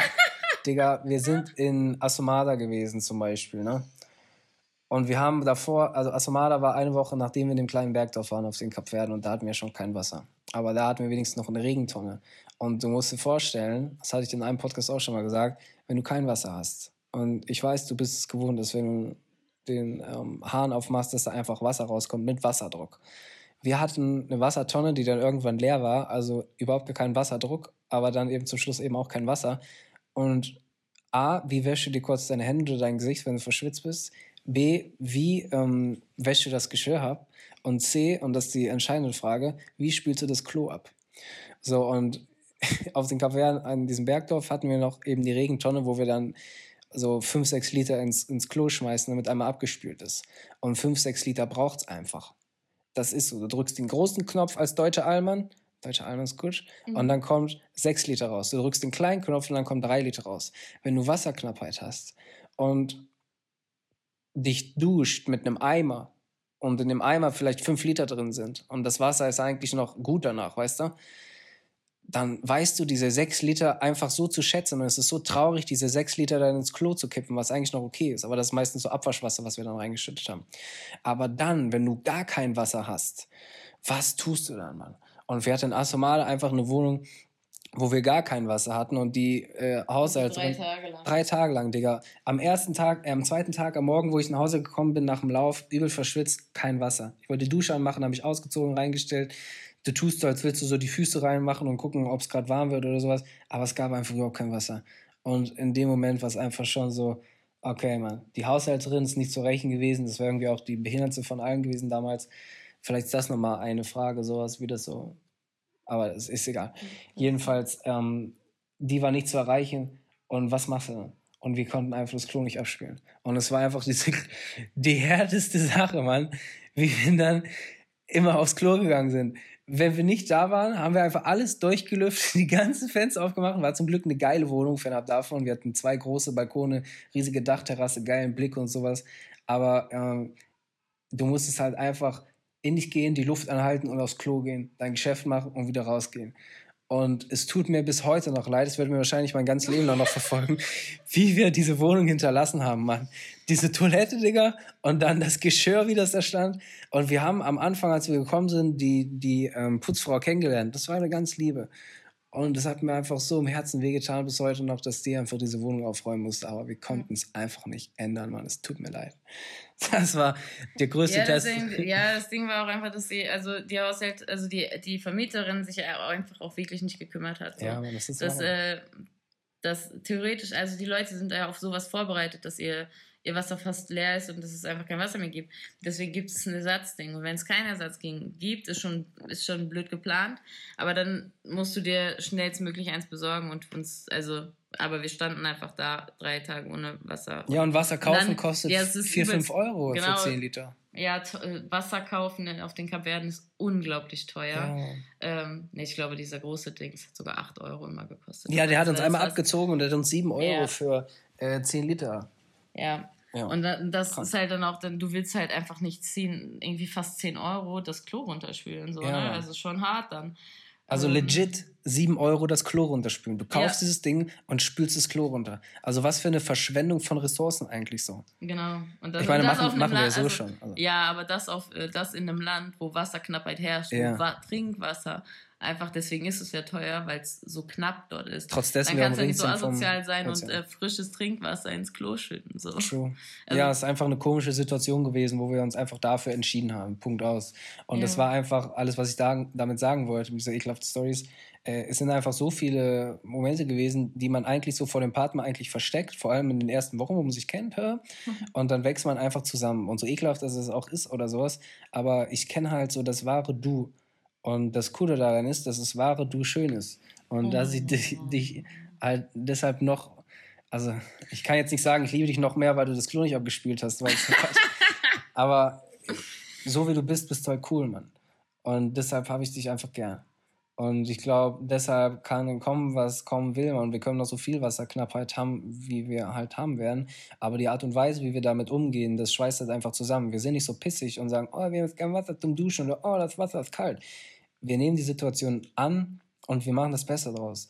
Und ich denke, das ist die grundlegende Qualitätseigenschaft in einem Partner, die, man, die einfach harmonieren muss. Und weil ich unglaublich easy in der Hinsicht bin und ich brauche eigentlich auch so kein Bett, ich kann mich in die Ecke legen und habe einen guten Schlaf, weißt du? Du bist auch easy und du bist nicht super anspruchsvoll und etepetete und sowas. Und ich glaube, in der Hinsicht, das harmoniert einfach und das hat uns mehr zusammengeschweißt. Ja, ich würde auch einfach sagen, ich glaube, es ist, wenn die Basis stimmt, weil man darf ja nicht vergessen, wir sind, wir sind nicht nur Partner, sondern im Grunde haben wir in Anführungsstrichen nur noch uns. So, du bist mein bester Freund. So, und wir haben uns immer ähm, beieinander, sind auch 24-7 im Grunde zusammen. Auch wenn wir nicht aktiv oft zusammen sind, sondern nur uns das äh, auch ein kleines, wir haben oft kleine Unterkünfte. Das heißt, man hat gar nicht so gigantisch viel Platz, um sich aus dem Weg zu gehen. Das heißt, wenn diese Basis stimmt, dass man gut miteinander 24-7 auskommt, dann ist es, glaube ich, so, dass das echt einfach nur noch, noch krasser zusammenschweißt. So. Weil du nicht, du hast kein, kein großes Backup, du kannst nicht sagen, boah, du gehst mal um Keks, ey. Ich gehe jetzt, äh, ich jetzt mal zwei Tage zu meiner besten Freundin. Ähm, ja, es gibt bestimmt, würde es bestimmt immer Lösungen geben, aber es ist halt was ganz anderes, oder viel schwieriger. Ähm, wir müssen uns immer aufeinander verlassen können oder können uns immer aufeinander verlassen, weil das noch viel wichtiger wird, so. Ähm, sich in, in schwierigen Situationen auch einfach so aufzufangen. Klar, das ist immer die Basis irgendwie von der Beziehung, aber ich glaube, es ist, dass die Wichtigkeit. Es testet einfach noch, diese Basis. Genau, es testet das immer noch immer mehr und immer mehr. Und ich kann mir vorstellen, dass äh, 24-7 für manche Leute nicht so einfach ist. Ja, hat ja Kobi Saris jetzt gezeigt, halt, wie die Leute eingesperrt sind miteinander ja. und wie viele Scheidungen und sowas, wie viele Misshandlungen und so. Das ist schon crazy. Und wir haben ja. schon nach so kurzer Zeit festgestellt, dass wir uns einfach cool finden. Ja, ja und, ganz wichtig ist dabei, glaube ich, auch, weil es ist ja, also es ist ja trotzdem so, dass wir auch beide sehr, sehr eigen sind mit dem, nee, ich brauche meinen eigenen Platz so, oder also im Sinne von, ich brauche gerade Raum für mich. Ähm, dass wir da aber auch einfach gut miteinander sind, dass wir wissen, alles klar, wenn du dich für zwei Stunden irgendwie verziehen willst, weil du deine Ruhe brauchst, dann ist es vollkommen okay, dass ich mich niemals persönlich angegriffen fühle. Genau. Oder ich dir das ja auch sage, dann ähm, wir sind bei ja. uns selbst schon angekommen, sodass wir den anderen eben auch verstehen und Raum geben. Genau, so. dass wir uns nicht da, auch da nicht so anpissen, wenn, weil es natürlich normal ist. So. Wir sind so viel miteinander zusammen. Manchmal ist es einfach so, boah, ich muss meinen Kopf jetzt freikriegen. Oder auch tagtäglich ist es schon so, dass wir tagtäglich so ein bisschen Zeit jeweils alleine haben. Mhm. Allein wenn äh, Henrik auch gerade in der Vorbereitung auf seinen Ultramarathon war, das irgendwie immer ganz entspannt. Da hatte ich schon so vier, nicht. fünf Stunden zu Hause alleine. Das war schon ganz geil. äh, aber ja, aber auch so ist es immer so, dass. Äh, Hendrik läuft mal morgens immer ein bisschen früher los als ich. Da habe ich immer noch so eine halbe Stunde oder sowas, äh, wo ich zu Hause alleine bin. Und so, so findet man so seine Räume. Ähm, ja, und ansonsten hat uns das, glaube ich, hier auf viele jeglicher Basis irgendwie doch viel enger zusammengebracht. Ja. So, ja. Es zeigt einfach, in was für eine Beziehung du steckst, glaube ich, wenn du das Ganze an, anreißt. Genauso wie wenn du in einer Einzimmerwohnung mit deiner Freundin zusammen wohnst eben, oder eben auf Reisen. Man ist halt immer sehr nah beieinander. Ja. Und wenn man sehr nah beieinander ist, dann kommen eben auch Themen auf, die vielleicht nicht angenehm sind oder du wirst selbst in Stresssituationen äh, gebracht, wo du anders reagierst, als du es dir vielleicht erhoffst von dir, sondern du reagierst einfach wütend oder komisch und dann machst du deine Freundin an oder sowas. Und das ist, äh, hat eben viel damit zu tun, wie viel innere Arbeit du schon gemacht hast. So. Und äh, je besser du da bist, umso besser ist deine Beziehung. Und das ist, denke ich, der Grundpfeiler, ohne jetzt einen Beziehungspodcast oder sowas aufzunehmen. und ich denke, willst du noch was sagen dazu? Nee, das glaube ich, ganz wichtig. Ja, lass uns diesen Podcast mit dieser liebevollen Stimmung vielleicht abschließen, weil ich schwitze einfach so ekelhaft, will jetzt duschen gehen und mein Akku ist auch gleich leer. Und ähm, vielleicht, wir haben noch ein paar offene Fragen, vielleicht machen wir noch mal so eine äh, Question-Answer-Reise-Geschichte. Ja. Um, ähm, weil ich denke, das wird vielen Leuten nochmal was geben. Und äh, an der Stelle will ich sagen, vielen Dank für diese eine Stunde und 50 Minuten, wie du jetzt schon zuhörst. Ich wünsche dir wow. viel Liebe. So lange haben wir schon lange nicht mehr unterhalten, mein Schatz. Meistens redest du mit dir selber. Nein, ja, war auf jeden Fall gut. Es war schon, war schon ein guter Flow jetzt. Was sagst ne? du zu deinem ersten Auftritt im Hendrik Nauer Podcast? Ja, das muss ich mir im Nachhinein anhören, aber. Du willst dir die ganze zwei Stunden mal anhören? Ja, mal sehen. okay. Okay, nee, war gut. Danke, danke, Bro. danke, Bro. Okay, mal danke fürs Zuhören. Viel Liebe. Bis bald und bis zur nächsten Folge. Ciao, ciao, ciao, ciao, ciao.